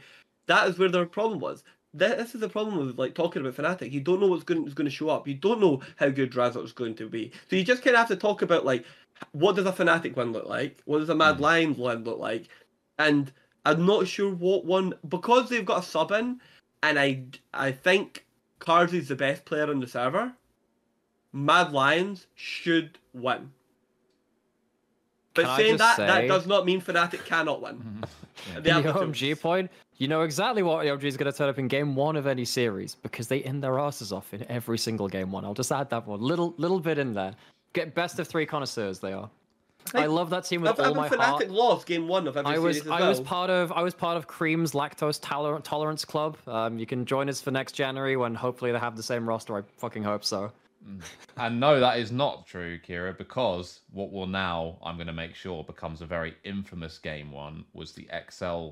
Oh yeah, the Fnatic game XL, one yeah, yeah, with yeah. the So worst draft in the history of humanity. So yeah, they they. You're right. I'm You're right. You're not right. sure they won that one, but XL certainly lost it. So. Well, that's the kind want. of problem I had with like the series of like, I mean, maybe BDS earned their own wins a little bit more, but even then, I feel like the the XL series and the BDS uh, series, it felt like a case of who was making more egregious mistakes at the wrong time, rather than like really inspired plays at the right time. That doesn't mean there weren't any, but on the whole, the games were decided by an egregious overstep rather than by like a really inspired play, which I think was actually a little bit different in the G2 Mad games on the whole. Like we said, G2 G2 always make their own advantages. And of course, they do give them away. I do actually think Mad got a couple of clean advantages against G2 on, from their own making, though, which is again like I think G2 and Mad, like G2 obviously are the best in the league at doing that. I think Mad, they're like one of the other, they're the only team remaining now, obviously, with only Fnatic in there, which like I also think they can cleanly make their own advantages Like, in the right games. Is so. Wunder going to do to chase what BB was No, doing? absolutely like, not. realistically, no. and okay, and is Hans Sama and Mikyx like are, are are they going to be like as sorry Carzzy, Helle going to be losing bot lane the same way as they were pos- they were losing to like uh Mickey X Hans? Like no, Hmm. in actual some of the games they were winning. So this is the problem. A lot of Fnatic's strengths are disappearing. The one that remains is the infallible humanoid Razork, and it isn't the jungle mid duo the same way Scout Tarzan is. It's as in like, what can humanoid? How can humanoid pressure the map, and how can Razork pressure the map to then alleviate pressure for the other players to get back into the game? It's not so systemic. It's more just like fluid on Yeah. the roll. And on that, because I think we're all in agreement that probably it's slightly mad favored the Fnatic Yeah. Mad series. What I would say it's more than slightly, but not overwhelming. I say it's 3 1, Hmm. but like, not like complete blowout. I mean, Mad are not infallible, we know that. Yeah, I'm gonna say three two mad because I actually think that So, it it. will just be a messy, messy series. Um, but on that, do you think Nymaera there's an angle to suggest that maybe the better matchup in a final is Fnatic G2, or do you feel that actually they'll be disposed of more easily than if Mad were to rematch G2? What would you rather see in the final? What is your Oh, what is your I uh, would I would rather see Mad G2 again because I think that like one, it would just be hilarious to me after all the talk this year about G2 being by far the better team. If two out of like at, at season finals and like the first split or like one of the splits as well were won by Mad. Like for me, just in terms of like I love being contrarian against like the real like shithead opinions sometimes, where people just like completely slide into this. Oh, it's the I bet you you're a best team, BLG like- believer. I bet you are. You're I BLG. was, I but I, I was Fuck the OMG you. believer, and I was like, I was like, oh, I love Fuck this, like you. OMG knocking out top esports in spring. Give me more of that shit. Holy, I mean, for, for Mad to win season finals in one of the splits after the controversy around them of international events and shit like this, that would really strike like my underdog. You must hate. EU if you want Mad mm. Lions to win. You must actually secretly. You are just a fucking. I think they're better than Fnatic, so I, I'm trying to give like the little breadcrumb there. I'm like, I don't think either of them are gonna be like. I, I mean, I don't think he, like For West and storyline. I think for hype and storyline, Fnatic G2 in the final, where Fnatic are the underdogs once again. You know what I mean? You've got all the marquee matchups. Humanoid Well, versus no, no, no, no, no. But you say that, but for hype and entertainment, and everything, just watch EMEA Masters on the Friday, France versus Spain finals. That will be a louder crowd than any other one mm. that weekend, by the way. So go watch that one.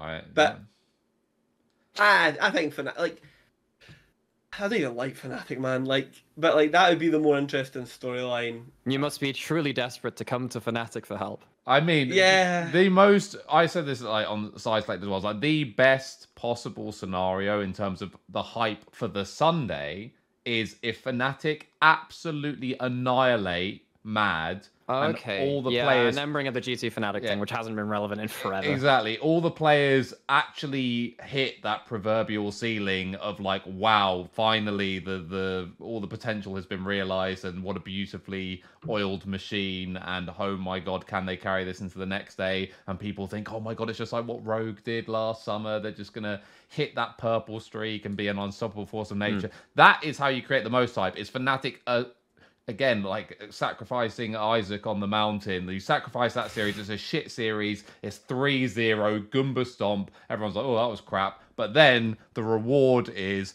God parting the clouds and saying, I bless you with five games, G2 Fnatic tomorrow. That's the trade off. Like, that would be the ultimate trade off. But do I think that will happen? No. Do I think that people have been holding on to this Fnatic have a high ceiling narrative for way too long? Yes. I think Fnatic is just a bad team, to be honest, which is crazy when you're talking about, you know, a top three team in Europe, but I think they are. I think they're just bad. I think XL are pretty bad, although I think they're better than Fnatic. I do think XL actually gifted Fnatic game one on a plate, like wrap sealed Amazon Prime delivery next day, even on a Sunday, like, and then That- game that is- five as well, they just.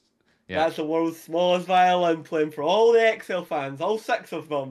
For XL not making worlds, baby. Mate, XL That's nearly it, made just worlds. for them, XL nearly made worlds with the first team in history to nearly make worlds without having a jungler. I- Unironically, entering every game 4v5. Like he didn't even connect to the server. That's amazing, mate. Like that's a that's a story mean, in itself. I was gonna. So funnily enough, I was gonna say mid lane because I really hated how Abbedagge has played this split, man. Oh, but oh no! Can I just here's a funny one. So me and a, a friend were doing Yeah. a bit of research. We were counting how many times Azir died to flank in LEC this year. Um, so we watched Oh, every yeah, I saw a tweet about this. Yeah. yeah, yeah. so like Azir died like 271 times Wow. in, in the year, right? Okay. Yeah. Uh, how many of them were like flanks? So obviously I had to watch all Ag- Abbedagge go like zero six five times on Azir. And, and it's amazing to watch just the creative ways that European players, and I'm not joking, European players never die in lane as Azir. Like it'll be So- 15 minutes into the game and they're like 0 0 0 up 2000 gold and you're like, how does this man die five times? I'm like, gonna give I'm gonna give you I'm gonna give you the freest fucking content idea of your life. It's Right. just dumb ways to die over Azir, just like montage. You just do that, and every shuffling. week, and every week you just add in the extra place. No, no. Here's the funny thing, and I this is something I loved. Dom brought this up in stream, but they're talking about like, yeah, yeah, like, you know, Azir outranges here. I was like, "Pfft, you've not been watching the European Azirs then, mate, because they don't believe in outranging. Yeah. They believe Yeah, in in melee none Azir. yeah. Every play is a shuffle. They will not poke. They will not jab. If anyone that knows why Taliyah Yeah. is OP, is because you don't have any choice but to fire like your shit at max range. Your W Yeah. is the only bit which can move. It's like everything else is max range. So yeah, that that is that was like one of those like beautiful things. Uh, But thi- this is how bad Fnatic are, by the way. They nearly lost. They should have lost Game Five to XL, and every single player on XL, apart from Patrik, had a bad series. Like that, that- like, and it went five games and they should have lost still. Like that's how bad Fnatic are. So yeah, I guess in theory, I have to hope that, you know, I should actually be thinking that Mad should smash Fnatic 3-0 and look like they've covered all their little holes that they have or whatever, but I just don't find the Mad team particularly interesting. And I I'll, I'll admit it, I am one of these people that like collapses in my chair and rolls my eyes back when I find out that Mad are going to another international tournament. Like, No, it's not. that's- it's not that's that they're. It's not that they're. Ba- it's not that they're bad. It's not about their level. They're so. Even in literal color, they are so vanilla. I just. I. I'm so No, bored let- of let- watching I- This rendition of Mad, or close to this rendition of Mad, playing international tournaments. It's so boring, man. I, Let- I know they'll be all right. They'll be Oh, fine. come on. But I will, No, look, no, okay, let me- They had let me two bring incredibly higher- entertaining games versus T1, right? They had one where they had like a historic blowout loss, and one where they almost flipped early game to the point of a win. It's like they had two games which are pretty fun this MSI versus T1 at least. Like, Like, that. but- Like, just those like- two games. MSI is a was a proper tournament where like there is no escaping. They used the double elimination bracket properly, and unfortunately they drew T1 in the upper and they drew G2 in the lower, and they got sent Yep. home early. Okay, but there was lots of teams that they could have beat. They could have beat C uh, C9 and went a step further. They- You know what I mean? There's like Yeah, but I don't care about. That's the thing, though. I don't care. I know that that is a very likely scenario, for example, that could happen at this Worlds, and I still won't give a fuck. They're like such a. Uh, I don't know. I feel like I know You so much don't- about their level and what they can be and what they can't be that there's no upset potential really, and there's no. Uh, that they're prob- uh, They're just so predictable. They're like. I know that they're at the same time they're somewhat inconsistent, but their levels, like their ceiling and floor, are so known at this point. It's uninteresting. This I team would is not. so uninteresting if, to if me. I could choose a seed, if they're going to be the second seed from Europe, right? If I could choose any of, lot, apart from the really good second seeds like BLG, and it's going to be four pool Swiss seeded, right? Yeah. If you are a three seed, because one's going to pull four in the opening, opening games, and two or two and threes are going to be paired, right? If you're a three, you would be fucking annoyed if you'd pulled mad. You would not want to play them in a BO1. Yeah, but again, you're look. Yeah, but you're looking at. The, we're looking at this through different lenses, right? I'm not talking about what is the best that Europe can send. I'm talking about what am I? What games would I be most interested in watching ahead of time? Should and which teams are those? And But- just to give you an then who- example, I would be it- way. I'm way more interested. Obviously, you know the Golden Guardian series in itself is going to be you know interesting. It's the first time we're going to do this kind of thing as well. Battle of the But Atlantic. I would wa- if let's pretend that didn't exist and the the EU Mhm. teams just get chucked into groups. I am so much more interested to see which crazy way the BDS games could go than what the fuck Mad Lions is going to do. I don't care about Mad I'm Lions at all. Gotta like- throw it out there. I think Golden Guardians wins against BDS. Oh, so do so I. don't Oh, see them I, I think there's a, think it's a very good. Cho- I think they, they. Let's put it this way. I'm not saying that I'm because obviously we'll like do our predictions or whatever at some point for that, but I'm not going to say that I think they're going to win. But I think the bookies' favorite, if you want to call them that, is probably Golden Guardians. I think whoever we would, Yeah. have, I think if we sent Fnatic to that game, it would have been Golden Guardians. By the way, I think they'd have been favored by most people. I, I Yeah. Mad, maybe not. I, more sort of. 50 I actually think SK have Me- a more stable matchup versus. In fact, Right. I remember being on this podcast Yeah, talking about about- yeah, that we last time I was it, here. yeah, yeah. I think I said I would prefer to have S. I, I'm trying to. One of you said BDS. I said BDS. I don't know why. I said. I think I said I would prefer SK versus them, and we had No, a pretty he- good back and forth about that. Yeah. But here, here's So the there's mad- homework for you before you go to Worlds. Anyone watching this, so you know. Go, go go to watch the one. other The, the, go to one. The head coach of. Is he the head coach of Team BDS? Striker. Or is it Striker still? Yeah, striker still. Yeah, Oh, I think Stri- striker. Yeah. Oh, he's done as assistant coach on League Media. But Oh, it doesn't maybe, matter, right? maybe he is. Oh, it's Right. no, it's the other guy. He's got the weird name. No, I think It you just doesn't said it. I think you just said it. Yeah, anyway, go to on. go to one. Yeah, go to one. It's go to one, and then striker Yeah. is the Mm. yeah. So we need to get go to one on the show so I can say the infamous line that I said to Mac. If an A- EU team plays an NA team and they played 10 BO5s, Oh. they should ba- rarely ever go by 3 1. And if they lose any of them, they're a failure. But didn't didn't the Hmm. EU team lose to an NA team immediately Yeah, after they lost said the that? EG. Yeah, they lost the EG. Yeah, of course they did. They I fucking it- shit. Yeah. Wasn't it mad? Didn't they get? Yeah, no, it was EG, mad. Mad EG, Mad EG. Yeah. Yeah. And wasn't it 3-0 as well, or am I forgetting that? Yeah. Yeah, it was- Yeah, it was. Yeah, that was a great really take, quite Keire. bad. By the way, brilliant. No, Excellent. what, And this that is the wasn't thing, a like, take. I that was did- me I mean- like that was me memeing uh, So, I Mac mean- that if he lost that series, they should be ashamed of So, so like I guess, I guess from like the my holistic kind of like view on this story is, yeah, I understand like not wanting to see Mad in the same situation again and again. In the same way that NA had the problem with like, I think particularly when it was TSM and Team Liquid Yeah, when they were yeah. winning over there, and it's like, oh my god, can we at least have a different first seed so we have a chance at winning MSI or Worlds or something like that? And no, I get that mate, lethargy. all those and just formats. reminding you all, No, you're my- trolling my- my-. You'll get me. You'll get him on a high horse, bro. You're trolling. Those teams were. Some of those teams were good. If they weren't Some of them were. Bro. If they weren't BO ones, they would have. They, Just- and no, there's no, a no, lower bracket get, of and I get that, and good. that's why I'm kind of defending both of them, right? Because I think Mad Lions this year, you put any other team in their shoes, I don't think they look better. I think they even look more boring in sense because they're getting blown the fuck out every other game. Um, and like there is, but there is a lethargy towards it. I mean, hell, I my one of my main regions is the LJL, right? Like DFM have now won like 16 trophies. And like this split, they even won it with Youth One roll swap towards top lane. Like we cannot get rid of this team winning this fucking league. It's not going to happen. it is just I don't know what uh, there are. This isn't even a monkey paw at this point. This is a whole like family of simians just like clenching their fists. It's like unbelievable. Um, but uh, yeah, when it comes to like Mad Lions this year, I very much understand the lethargy of seeing them in that situation and just wanting something different. Just as in some ways, even in the back of your head, like if like in the way that I'm doing, right? I'm like, I don't think another team would do better in this spot. I don't think that Fnatic would have done better at MSI, especially not at that point because they were they were Yeah. really bad at, at the start of the year. Or an XL or a BDS. I don't think they would do better than Mad Lions. But there's something to be said in being proven irrevocably that that is the case by seeing on your fucking screens and saying, "Oh my god, why can't we have another seed to at least prove this?" And um, you know, we had that for a little while with like Don't Mad Lions being the first seed over G2 and shit like that. And we saw some bits and pieces, and actually Mad Lions did okay for themselves in, the, in, in when they started. With like I think MSI 21 they did pretty well. I right? like. I But, um, like how they. I like watching cars. I like. I think. I do. see, I like watching Mad Lions. I think they're actually quite an interesting team. Yeah, in I my think they're quite an interesting team.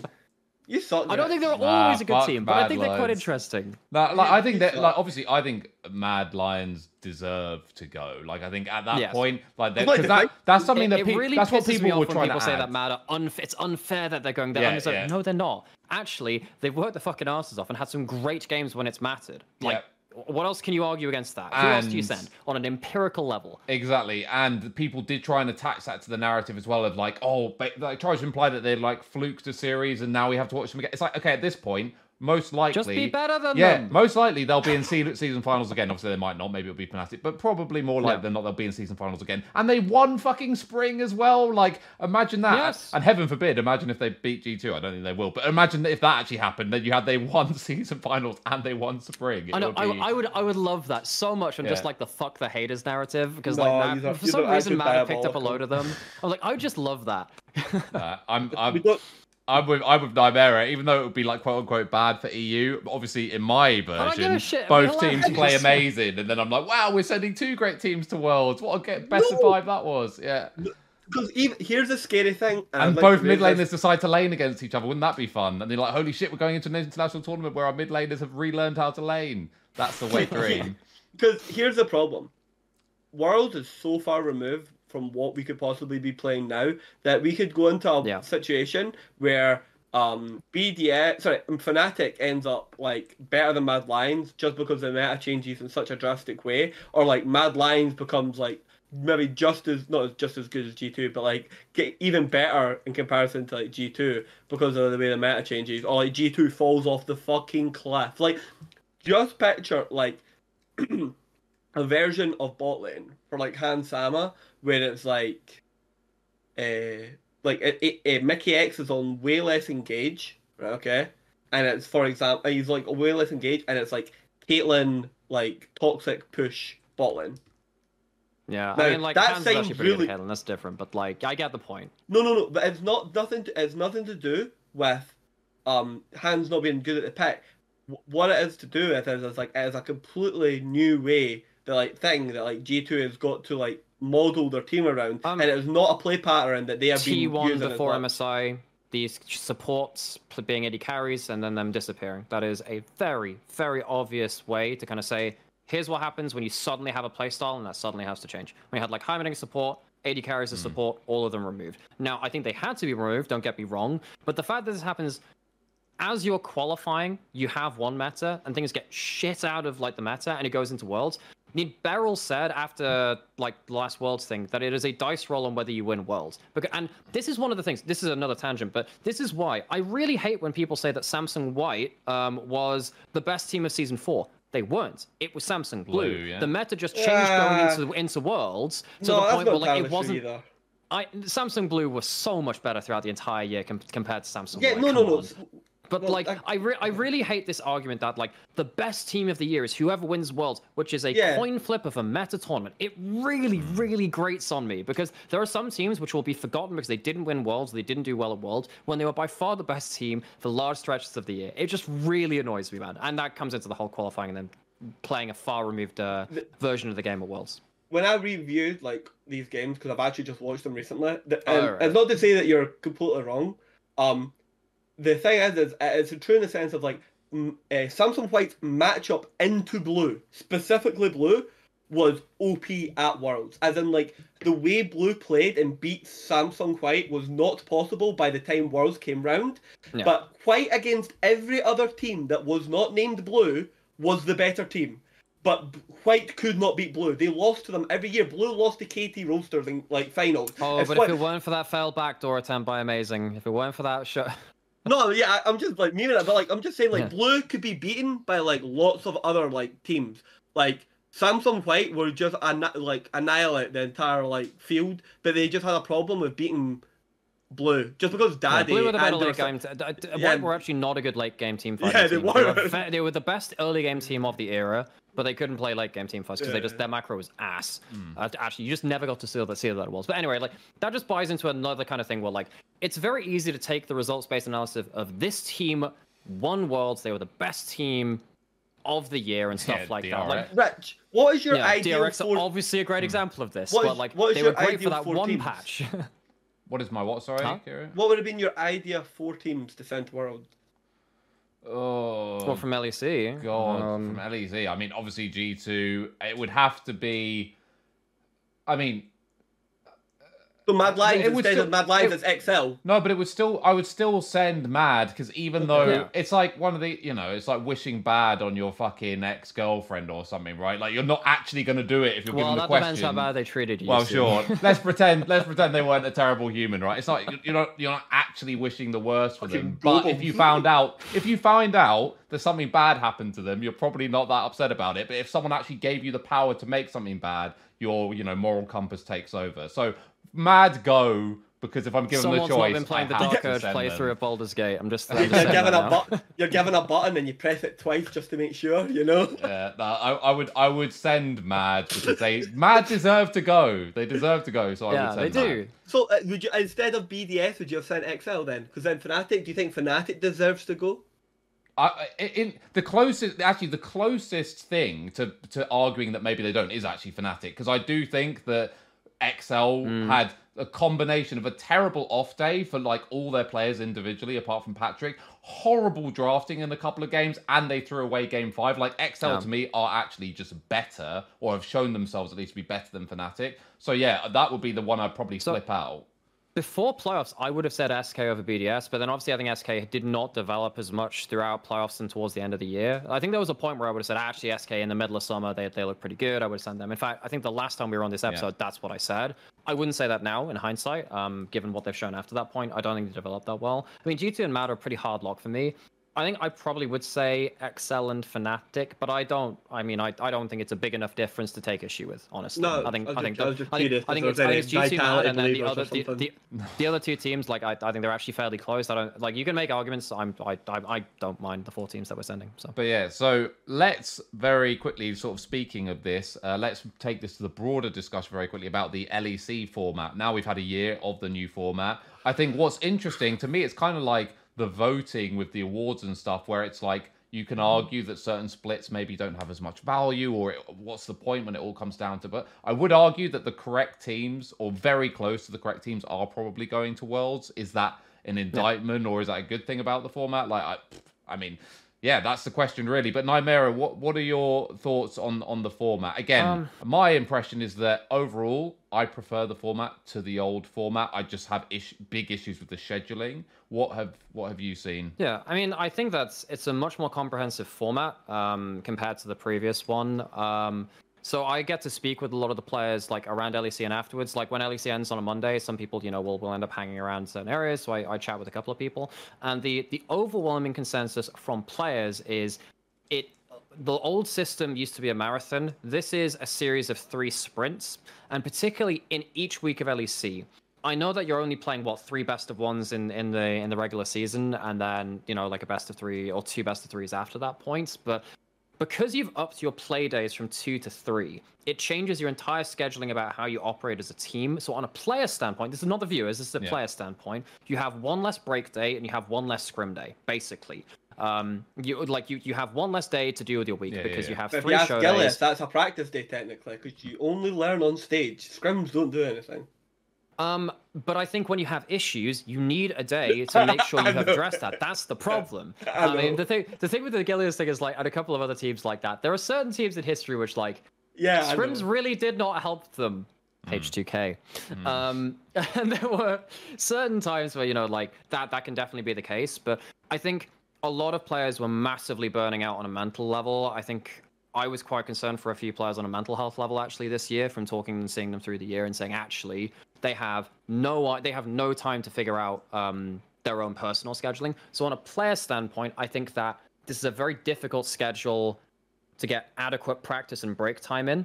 Yeah. Um, and I think that on another side of it, I think that somehow for the viewers, it feels too elongated. So for the players, it feels like it's way too condensed, and but for the viewers, it's way too elongated. Where we have random break weeks in, um, where like we do have a very extended season finals, and it feels like that ended up um, really detracting from what was happening with summer finals. Yeah. And a lot of that detracted from what was happening earlier in playoffs because it felt like finals is being attached to a lot of different series, like upper bracket finals, lower bracket Yes. finals, summer fi- summer finals, season finals, and stuff like this. Like you hear the word finals so often, it dilutes the meaning of finals. Yep.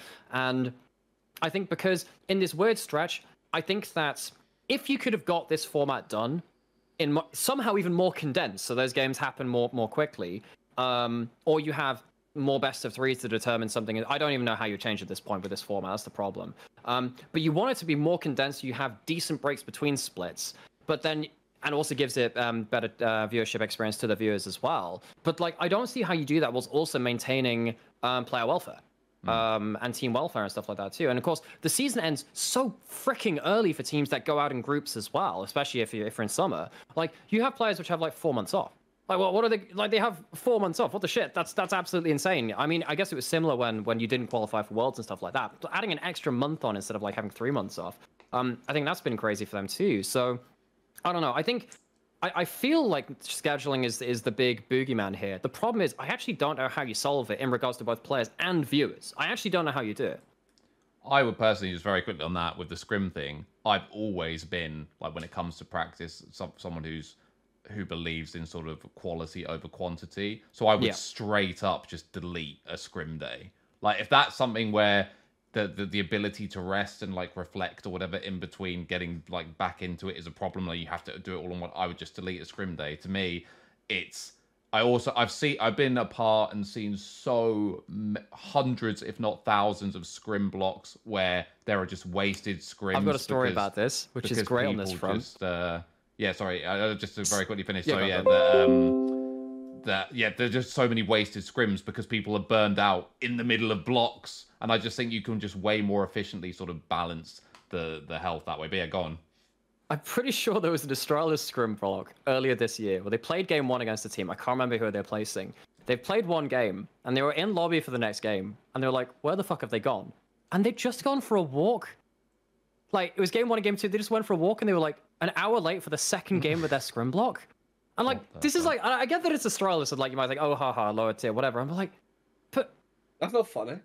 But I I'm don't like- funny at all. and I'm just like, why would anyone do that in a scrim block? And this is this. I know I put like one name on that. This happens to a lot of teams. I hmm. think if you're gonna get like actual clean scrim blocks, they're quite rare. And I know that you end up getting basically tier lists of people that people want to scrim because they are good scrim partners. Obviously, G2 are up there. Some of the ERL teams are up there too. Because the thing is, when you have LEC scrimming ERL, is that the ERL teams play their Yeah, hearts out yeah, because yeah. they know that they want to get the most out of it. LEC teams don't won't always do that, but like there have definitely been points where like even LEC teams completely throw scrim blocks and they just like make it useless Yep. for people because and and there is basically no one doing speed scrims of doing like the first five to fifteen minutes and stuff like that. We're just doing it like drilling Yeah. early game. That's something which you I know LS has been calling out for a while. I absolutely call for that as well because Yep. given how much pressure is put on early game, we never see that. Um, yeah, I think quality of scrims needs to go up in EU. That's one thing which can help our region. Um, and this will be a tangent, but um, in terms of the other problem of this format and this schedule, and then also in regards to some of the ways that international events have been held as well, partly due to COVID, which isn't Riot's fault, there is basically no chance to boot camp in the locations which you're playing at. Yes. Like when it was held in the EU, the Korean and Chinese teams they came to EU just on the on the eve of the events. You didn't get any chance to practice against the best teams in the world. And the way that I was hearing it from the teams at MSI, um, talking to the, the coaches and players, um, um, like around London, when because it was really close to home for me, luckily, you know. But um, a lot of it was effectively. Um, the Korean and Chinese teams, they found out the meta, and by the time they were scrimming, they were learning the matchups. The EU teams and the NA teams, they had to learn the meta and then learn the matchups after that point. They had to learn out what champions were good and then how the champions perform into very specific things as well. So you're constantly like two two weeks to a month behind the meta at best.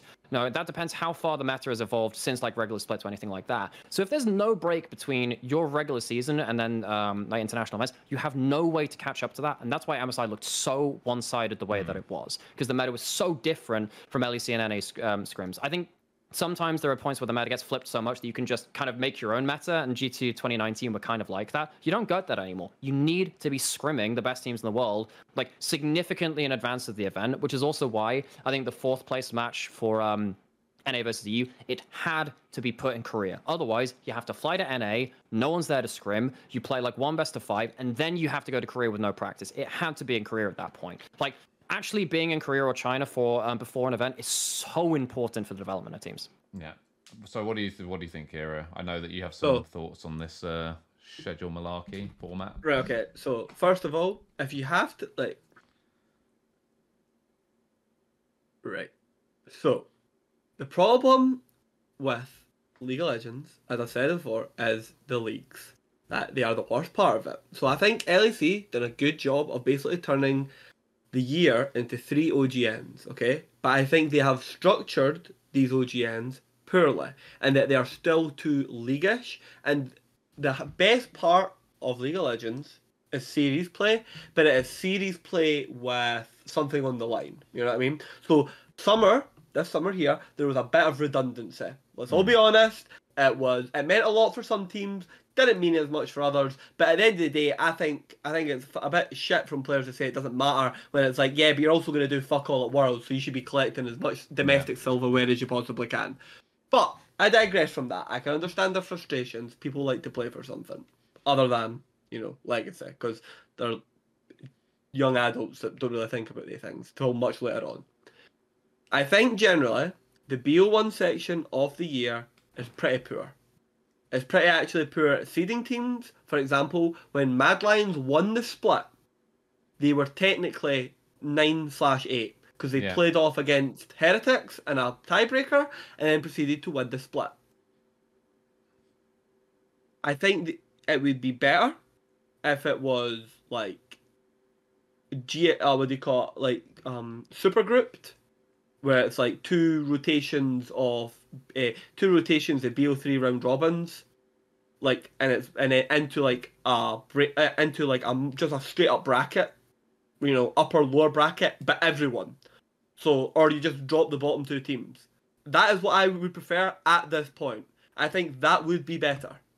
Um and I like know that pro- basic. I know that a lot of the players were also saying they wanted more, but they basically just wanted to do best of threes. That was one thing I was Yeah. hearing constantly as well. So, because BO1 suck fucking ass. They're so shit. They're terrible. I genuinely, heart to heart, I cannot explain to you how bad they are. In the LPL, they play BO3s, but they play one round robin, and sometimes you get a, a sore world of it because you get the worst side of the, the BO3. But there's so many games that it like evens out, r- roughly. Uh, You know, there isn't like a universal constant that helps, but Right. like it can. Some teams get fucked with it. So I think, personally, that it should be super group, everyone in one big group, BO3s, double round robin, into full double elimination bracket, but full sized BO5 double elimination bracket, and you play it quite concentrated as quickly as possible, and then you break for a period. And the teams then break, and the teams that want to try and practice, they try and practice, practice, practice, and everyone else, if they want, you know what I mean, they've went super hard, they break, and you try and you do, you try to do three of them in the year. Yeah. Okay. and each of them like does meaningfully qualify for something. Now, obviously, there's MSI, and then there's hypothetically this other tournament that may exist that Riot is like talking about. So, like uh, for spring, and then the one for Worlds. The problem is, is this season finals, which seems good on a bit of paper, is an absolute joke because it is 21 days, so two weeks, uh, three weeks, sorry, to play too few BO5s. Like, the week breaks in between games. The reason, so a lot of people don't know this, and I might actually do a bit of like independent content about it, etc. The upper bracket is supposed to be the, the leisure bracket where you play fewer games and you have more time to prep for lower bracket opponents when you do eventually meet them. The lower bracket is supposed to be hell, like actual hell on Yeah, earth. yeah. Like, Yep. te- genuinely, you have lost a series, you have fucked up, so now you are going to be playing like consecutively every like two days. You're going to be mm. like two days BO5, two days BO5, two days BO5. That's what that is the part the the lower bracket you have to play more strong teams. You have to play uh, teams that possibly got upset, and you have to play against teams on a much shorter notice, and you have less time to iron out your issues and you know build up momentum. Yeah. That is the weakness of the lower bracket. Riot's versions of lower bracket is they have completely made they've made the lower bracket of they've created obsoletism of the Yeah. lower bracket. Where. You, you- where the lower bracket is basically just a seeding pool for coming up into the upper bracket. And you When just play one extra series, um, basically. yeah. Yeah. I will say, I think that the old LG, so this is LGL before this year, had a great fucking upper and lower bracket system where you had the juggernaut match in the upper brackets. You had fir- regular season first versus regular season second, but that was equivalent to round three of the lower bracket, where you have like another. So there was a 16 plus, you have two in the top, and then you have like um two two um like two matchups in Yeah, the first I- round. I'm looking winner, at it right now. obviously the loser Yeah. that. Yeah, and that was actually pretty ridiculous because what you don't realize is that semifinals into finals, like LEC now, is a day apart. So Yeah. if you are the up, if you're in the juggernaut match and you lose, you have to know that you're waiting for a team that has already beaten you. If you win the next one, you have one day to turn around and prep for the next time. So it means that like if you're coming through lower bracket, it is hell. You need to go through like three rounds to get to the finals, whereas the top seed gets one best of five. So you're playing three times the best of five to even get there. Um, and it, it was just really rigorous. Of course, you still have two teams with an extra life. You have the Guardian Angel, and that's a smaller amount of teams in playoffs. But I think there are a couple of minor regions which actually crack, crack that harder than some of the major regions, which is, of course, one of the problems, say, with like one of the things about LCS in regards to even qualifying for playoffs is like, hang on, don't almost all of the teams qualify anyway? What's the point of the regular season at that point? You have to have a balance between like the weight of all parts of your split, and like you're saying, you need there to be a significant advantage for upper bracket compared to lower bracket, which I think I don't know.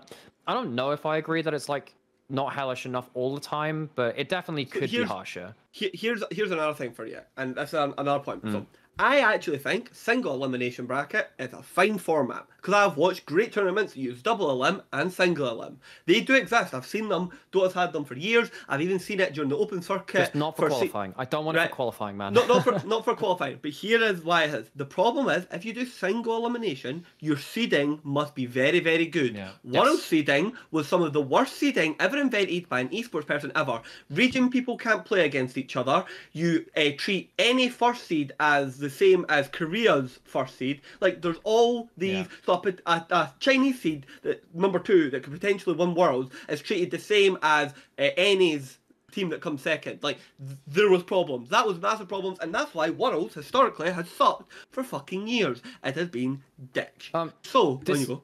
This is a great point in terms of the seeding thing because the Rugby World Cup is coming up in the next couple of days from time recording. I This, don't get me, get me started Um, with Scotland seeding. Like and that's the, there's a thing with that because effectively a couple of you know a number of months or like the beginning the, the end of the year before the tournament is even put in you have the you have the draw and there's a huge cutoff between top eight which will be your top two seeds in each of the groups coming in Yeah. and then below that and there are enough good teams that you have like nine or ten good teams which means that like you're going to have like historically there has been like a Scotland or a Wales which drops just outside of the top eight then they'll peak again for the tournament And then you've got like, a really fucked group because you have like a mm. group of death with like I think we had one which was like Australia, Wales, England in one tournament, and then Yes. England in their home. yeah, World and Cup we've got, South fucking knocked Africa, out, Ireland, Scotland, which is fucking great. And then there was like, yeah, there was a whole load of things like that. Um, and even then, I would argue that the seeding system for rugby is much better than other sports and um and like uh, Yeah, and like other okay. tournaments. On the whole, it's pretty okay. Even then, they have some issues with that. At least I think that is a fair group of death system where like, oh my god.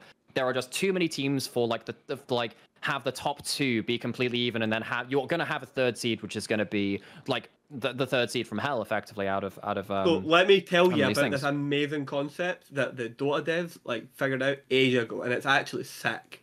Where you play, and you might not like it, but it's amazing.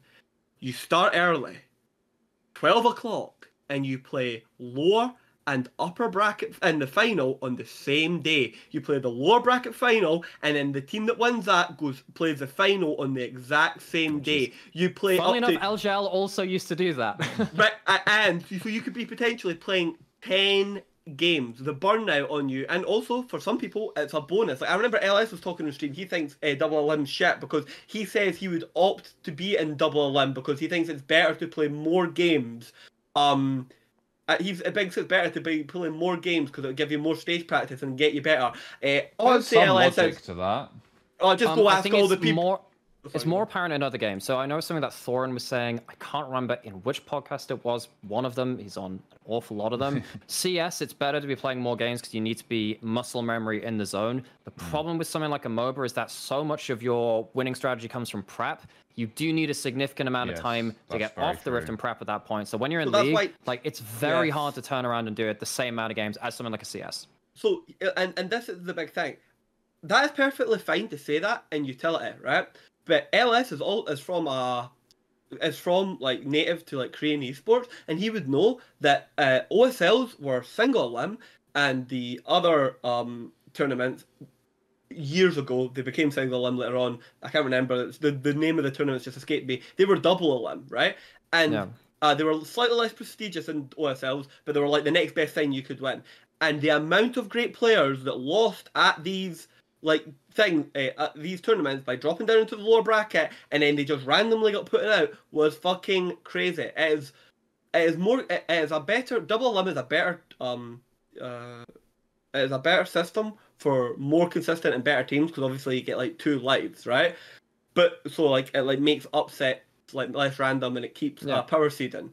The prob not the problem, but like the thing about it is, is you actually have to make the lower bracket section of it like punishing because the great thing about if you make the upper bracket seeding like they're the high seeds, so you know it's like one Mm. three, three four, and then it's like five, six, seven, eight, nine, ten are on the lower bracket, right?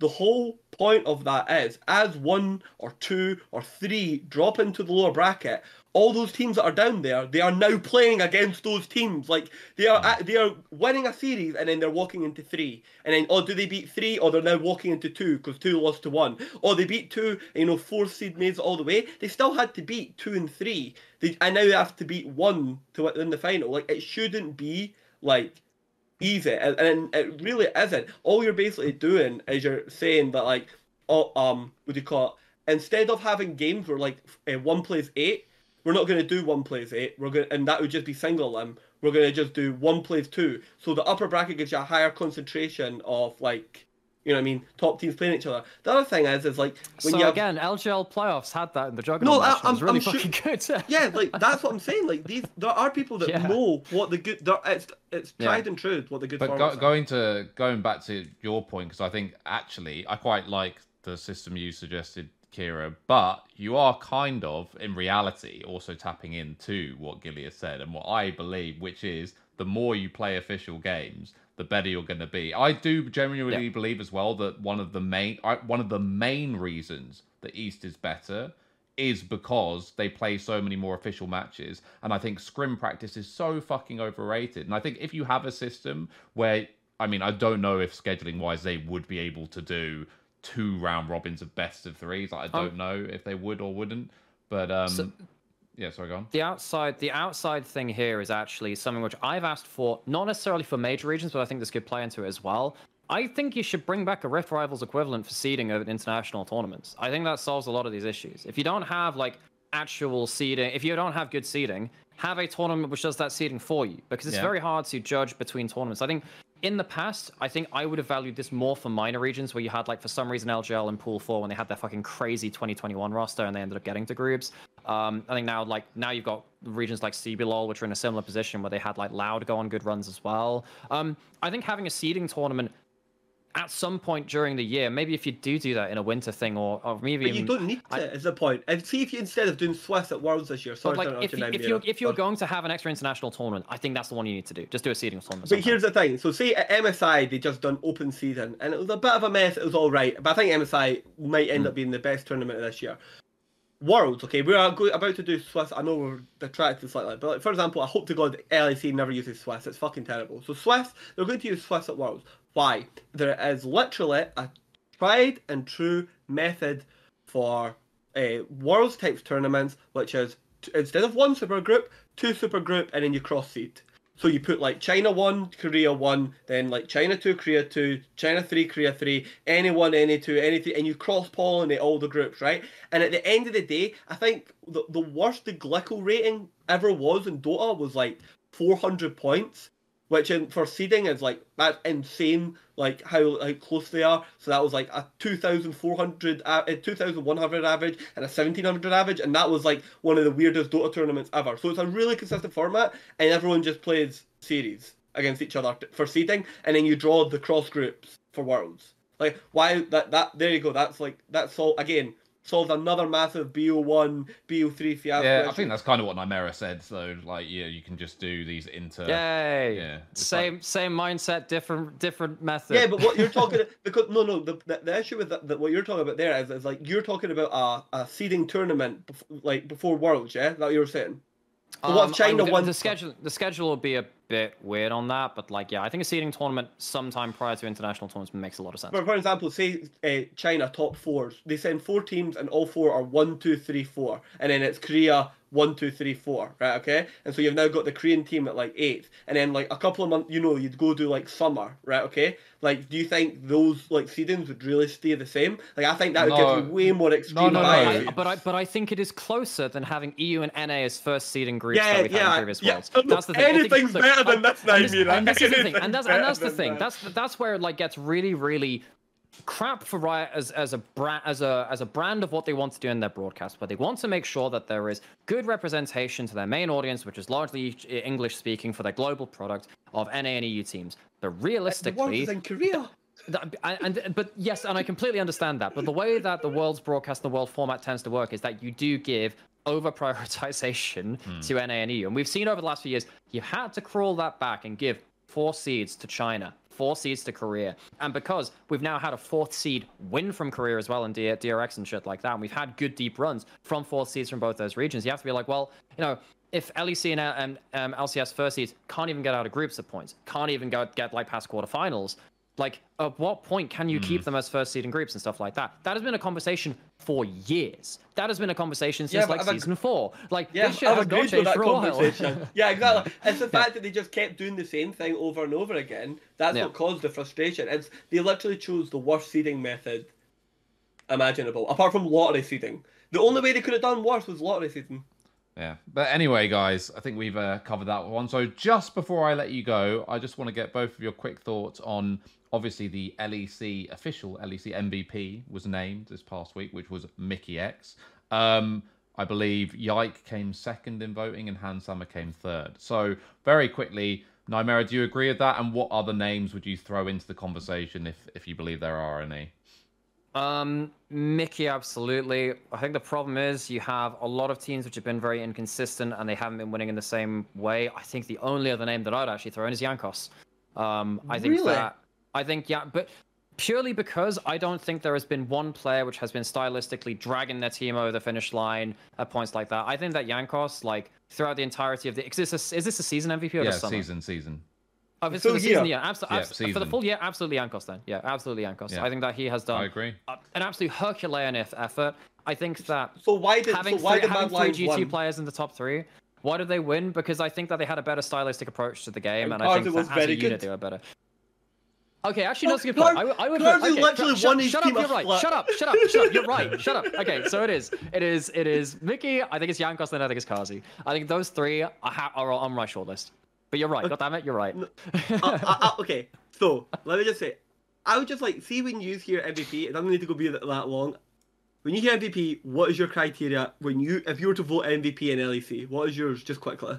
This is why, For by the way, I I- go. This is why I would put Jankos on the list because I go I Yeah. take the literal word value and apply that, and by that metric, Jankos's value to his team is arguably greater than any other player's individual value to their team. He, as Nymaera said, dragging dead corpses sometimes. What over about finish on BDS? No, definitely not. I don't think he was as important. And I look at was look at yeah, not as important because you had times when uh, like Sheo in spring, for example, was very strong. Nukes had some good Um, games as well, actually. Yeah, but Yeah. when Crownie like when Crownie plays bad, that team cannot do anything.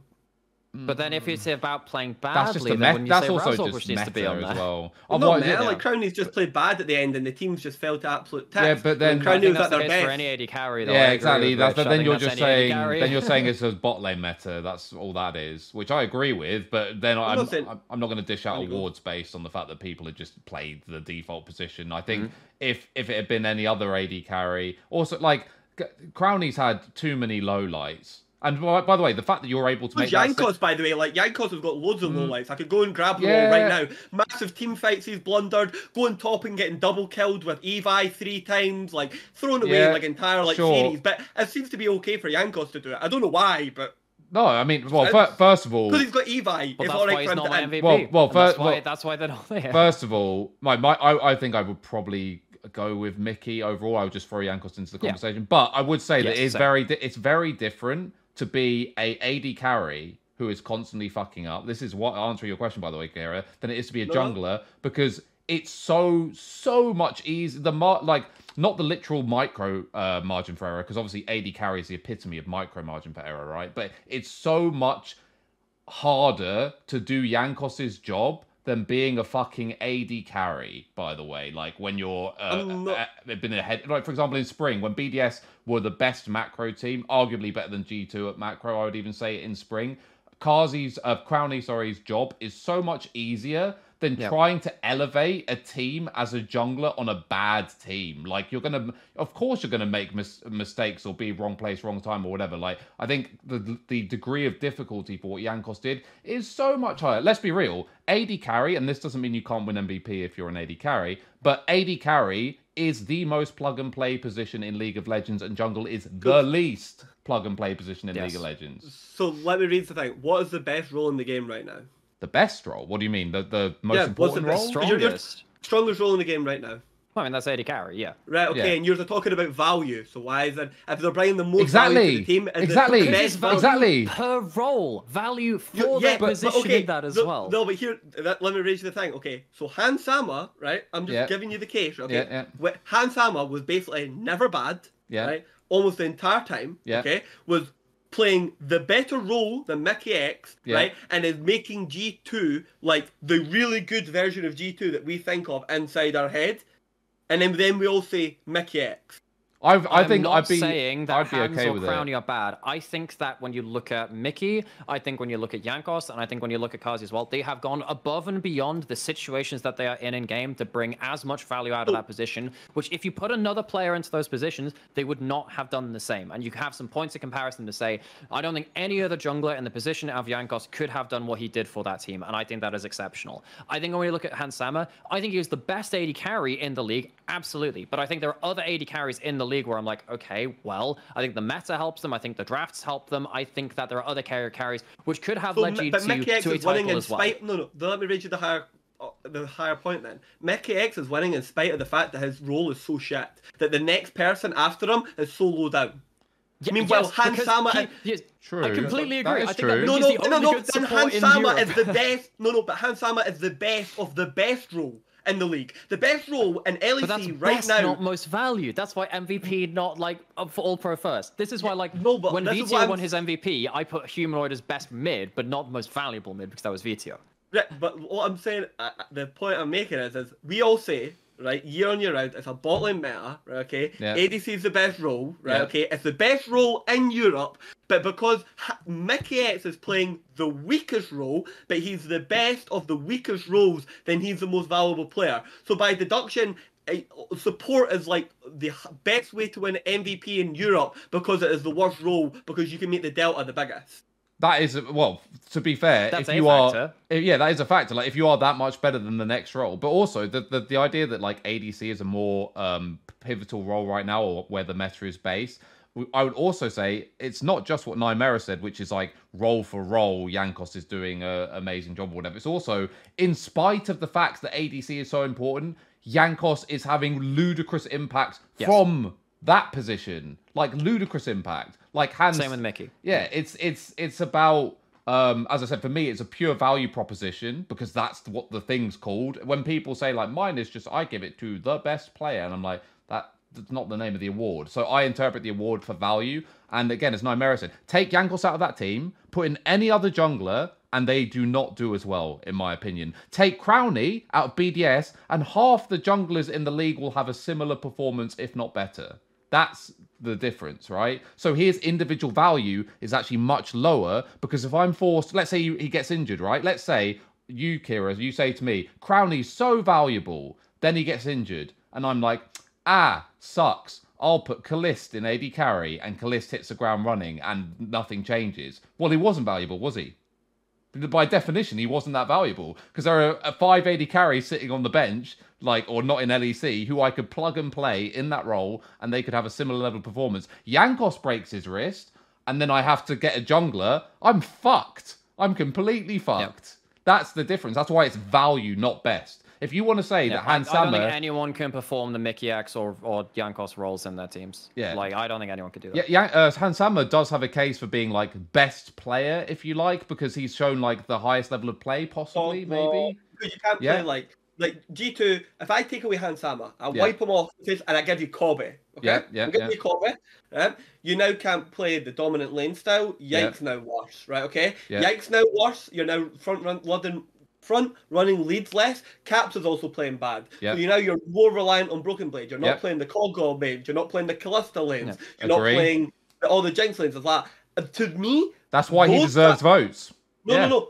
To me, those things, right, correlate to G2 wins Yes, agree. more than what Mikyx is doing as a player. Oh, that's not true. I think Mikyx's roams and his impact on skirmishes is undeniable. It's an argument. It's like So- I'll No, say it's an no, argument. They both no. deserve votes, in my opinion. Like No, they I know, both. and I will just Crowley no, I will doesn't, was raise- my only 'cause I will- point, even though I will really raise you the hi- even higher one. If if you've watched the LPL, and I just want to see you consistent, is missing the MVP, or is missing the MVP of the LPL, or is it Ruler or Knight? And Uh, was it's, not, it's it's it's Scout actually. Oh no, you, no for you. Do you think it's Scout?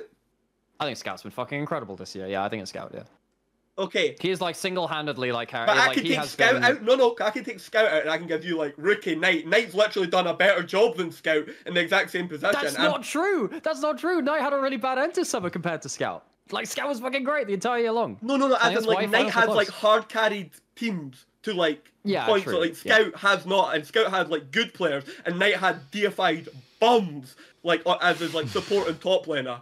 So no, what I'm saying is, is like so Scout was your MVP, but you've created a different set of metrics for Mikyx.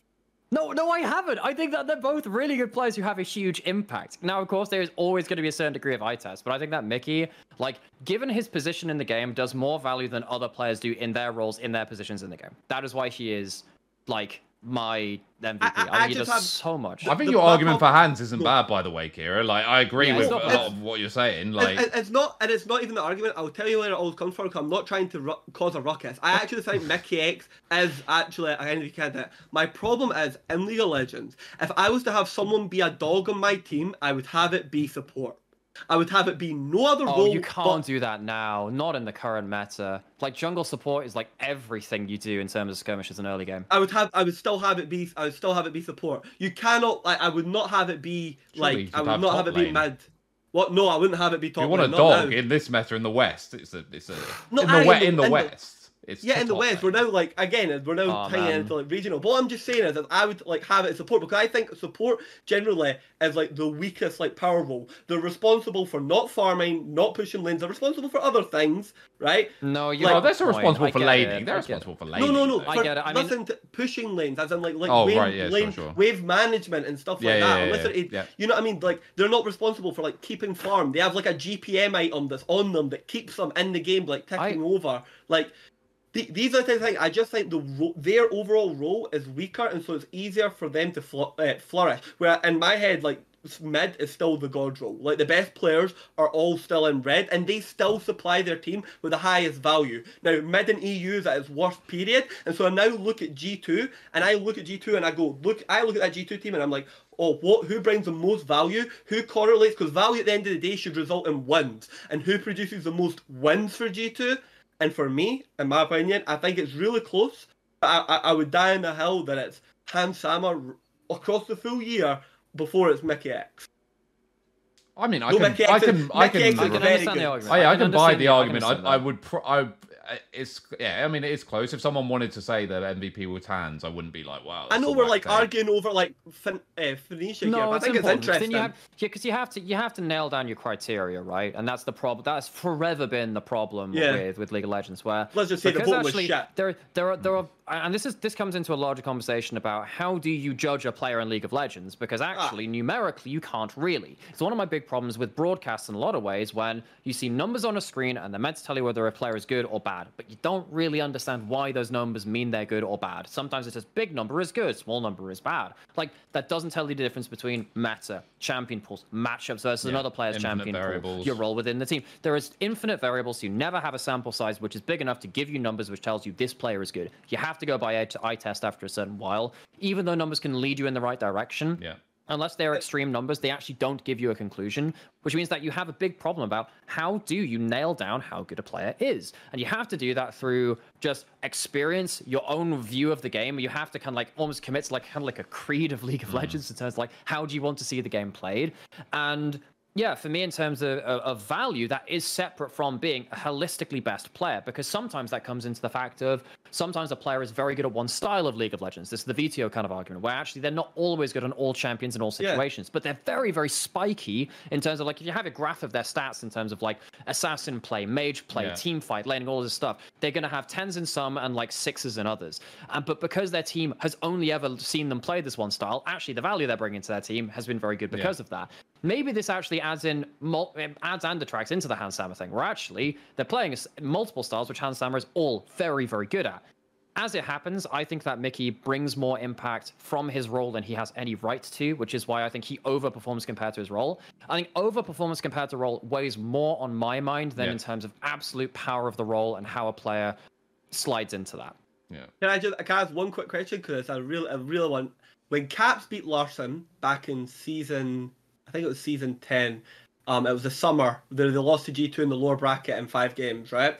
I he, Caps uh, Larssen lost to the MVP to Caps, and I asked everyone a simple question: What sh- would did Larssen have to have done differently to have won to have gotten your MVP vote? And then people joked and said, "Buy more Mejais." That was like the meme answer at the time, right? Um, what for you would Hans Sama have to have done for you, um, you to have got the first place vote for you off of Mikyx? Would it literally have just been die less, kill more, like be more lane dominant? I mean, by the way, as an example, because there's immediate things that like popping into into my head already, because I do think he's ironed out like when he was on Rogue, for example. I actually think he was Yeah. very overrated. I think he's very good, but very overrated because he was getting caught in lots of key moments in big big games. That did happen again, for example, in the Excel series, the one where again this is stupid upper bracket final, and then they rematch in the final, but it's not the real final because it's summer, fi- whatever. When they went five games, Hans was getting blown up a whole bunch of times during that series, and that was really stuck in my mind. He was getting caught on the Kog'Maw. He was even in a couple of games where they won. Hans was not Yeah. playing very well. yeah, he went across the team fight as Kai'Sa and Yeah. Nob, then used the Yeah. ult to him and Caps whiffed all their ults, and I know, I, and, I, and I remember the X- game. Excel was like very well synergized in that series, and they uh, Yeah. identified like how and when to catch Hans and to blow him up. But they were principally taking advantage of his fuck ups and mispositions, and he solo lost at least one of those games, arguably two of those games. Um, and I think again, like obviously you can point to things where Jankos fucked up or whatever, but again, to, to your other point of how many wins is a player worth, if if that's what you want to equate to real value, I think Heretics probably have double the wins they would have had over the course of uh, Yeah. Jankos being there. No, that's actually a very good question, Akira. I do like that in terms of like, but I think my answer to in terms of what more could have Hans do done That's a difficult question because you're not judging anything below a certain mean line and saying, oh, they just have to make up this difference or something like that. You're dealing with people pushing beyond that mean line and saying Yes. they have done something truly excellent to do that. Uh, So, for instance, when I see something like Mickey's Lissandra game completely flip a game in G2's favor because they um, completely destroyed that Rakan game. I know that doesn't factor in because the votes happened before it, but there are games No, but like I that get where what, I get like- the yeah. factor you're talking That's about. stupid yeah. in like, itself, for- by the me, way, it's- that the it's, votes it's hard happened to it's early. it yeah it, it hard it hard um it's hard to say that because actually you need to see something truly excellent beyond the norm. And that's what i saw from mickey in terms of his skirmish potential and the way that he was like playing the brawl in an aggressive manner which other supports couldn't do at that point as well. I don't think that Hans Sama would have been an unworthy mvp i just think that mickey was more worthy of it. It's just a difference in excellence really. And by the way, what I would just say, and probably finish on here because uh, we're now over two hours. But what I would just say is, Had a good there chat, huh? still an angle theoretically, because this is my biggest pet peeve, other than the people who are allowed to vote, by the way, that when the voting is done, because hypothetically, Carzzy could play six games in a row as prime ruler or Uzi I or whatever, absolutely annihilate everyone, put them on his backpack.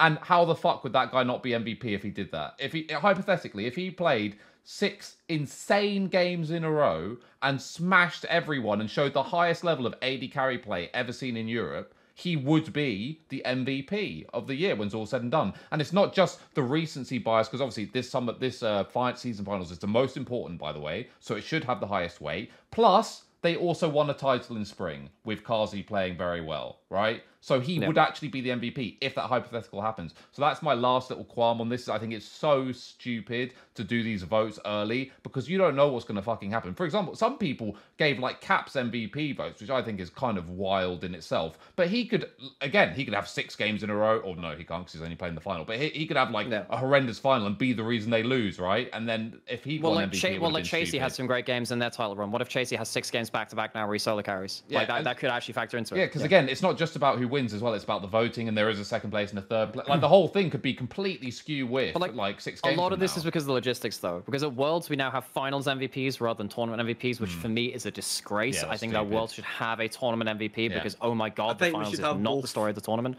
I think we should I have agree, both, yes. yeah. But the fact that it's like, um, like season five Worlds, it was fucking Marin that was MVP of finals, and I'm like, but it was Faker as the MVP of yeah. the tournament. Like, what the hell's happening here? You Yeah. know.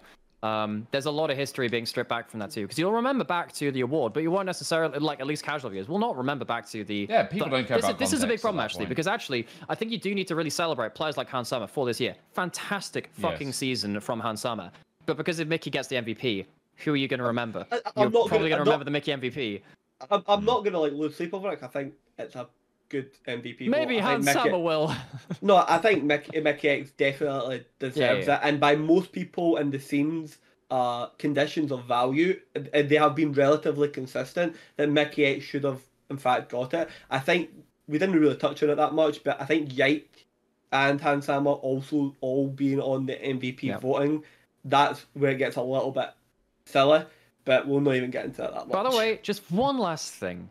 Back at now at the start of the la- end of the year, we we're talking about G2 like blowing out so much of parts of the split stuff like this. Preseason, when I was talking about these rosters, like Yike was the player I said, yo, this guy could like legitimately lead this team if he integrates well into like a full like season win. This could be fucking awesome. I'm pretty fucking happy with my read on G2 this year. They had a great year, and the fact that they came in with this jungler, which like came out of like ERLs, but it's really hard to step up from ERLs to LEC. Like, how well have they integrated these players, man? They've done a really good job uh, this year. By the them. way, I missed out. Speaking of good takes or potential good takes, I missed out on would have what would have inarguably been the greatest League of Legends take of all time. Right, bear with me. So, I already had a banger, which was somewhat a cynical banger, but whatever. It happened when I predicted that after Mad would finish joint ninth, that they would make the LEC finals. Right. Imagine if I double or nothing on this split and said that that mad team, which lost eight games in a row, would then make this final, and then they make the final. And I did that back. Imagine if I'd gone all in on that. That would have been unreal. That would be the single greatest. But Yeah. ah, I didn't even think of it. So there you go. Because you know what? I Oh, didn't no, if think it would only you had this thing which you hadn't thought of, it would have been the best thought of all time. exactly. Yeah. But uh, Really good goalpost there. yeah, no, well, anyway, Uh, thanks, guys, for watching. Thank you, of course, uh, Nymaera, for joining us. I have to I'm getting scraping the barrel for anime references, but don't worry, next time there'll be a new Well, I'm one. gonna I'll get- my I'll own. get- no, no, no, no. I'll next get some. Time, I will bring my own anime reference next time for one of you Okay. two. I'm, I'm gonna, I'm, gonna- I'm gonna get some re- Okay. warning shots. Return fire. Okay. Who know, who says they're a shot? I don't know anything about these characters. Maybe they're you know great stand-up Oh, you can people be with really interesting blissfully character unaware then. So yeah. But anyway, yeah. Thanks guys for watching, and uh, we will see you next time.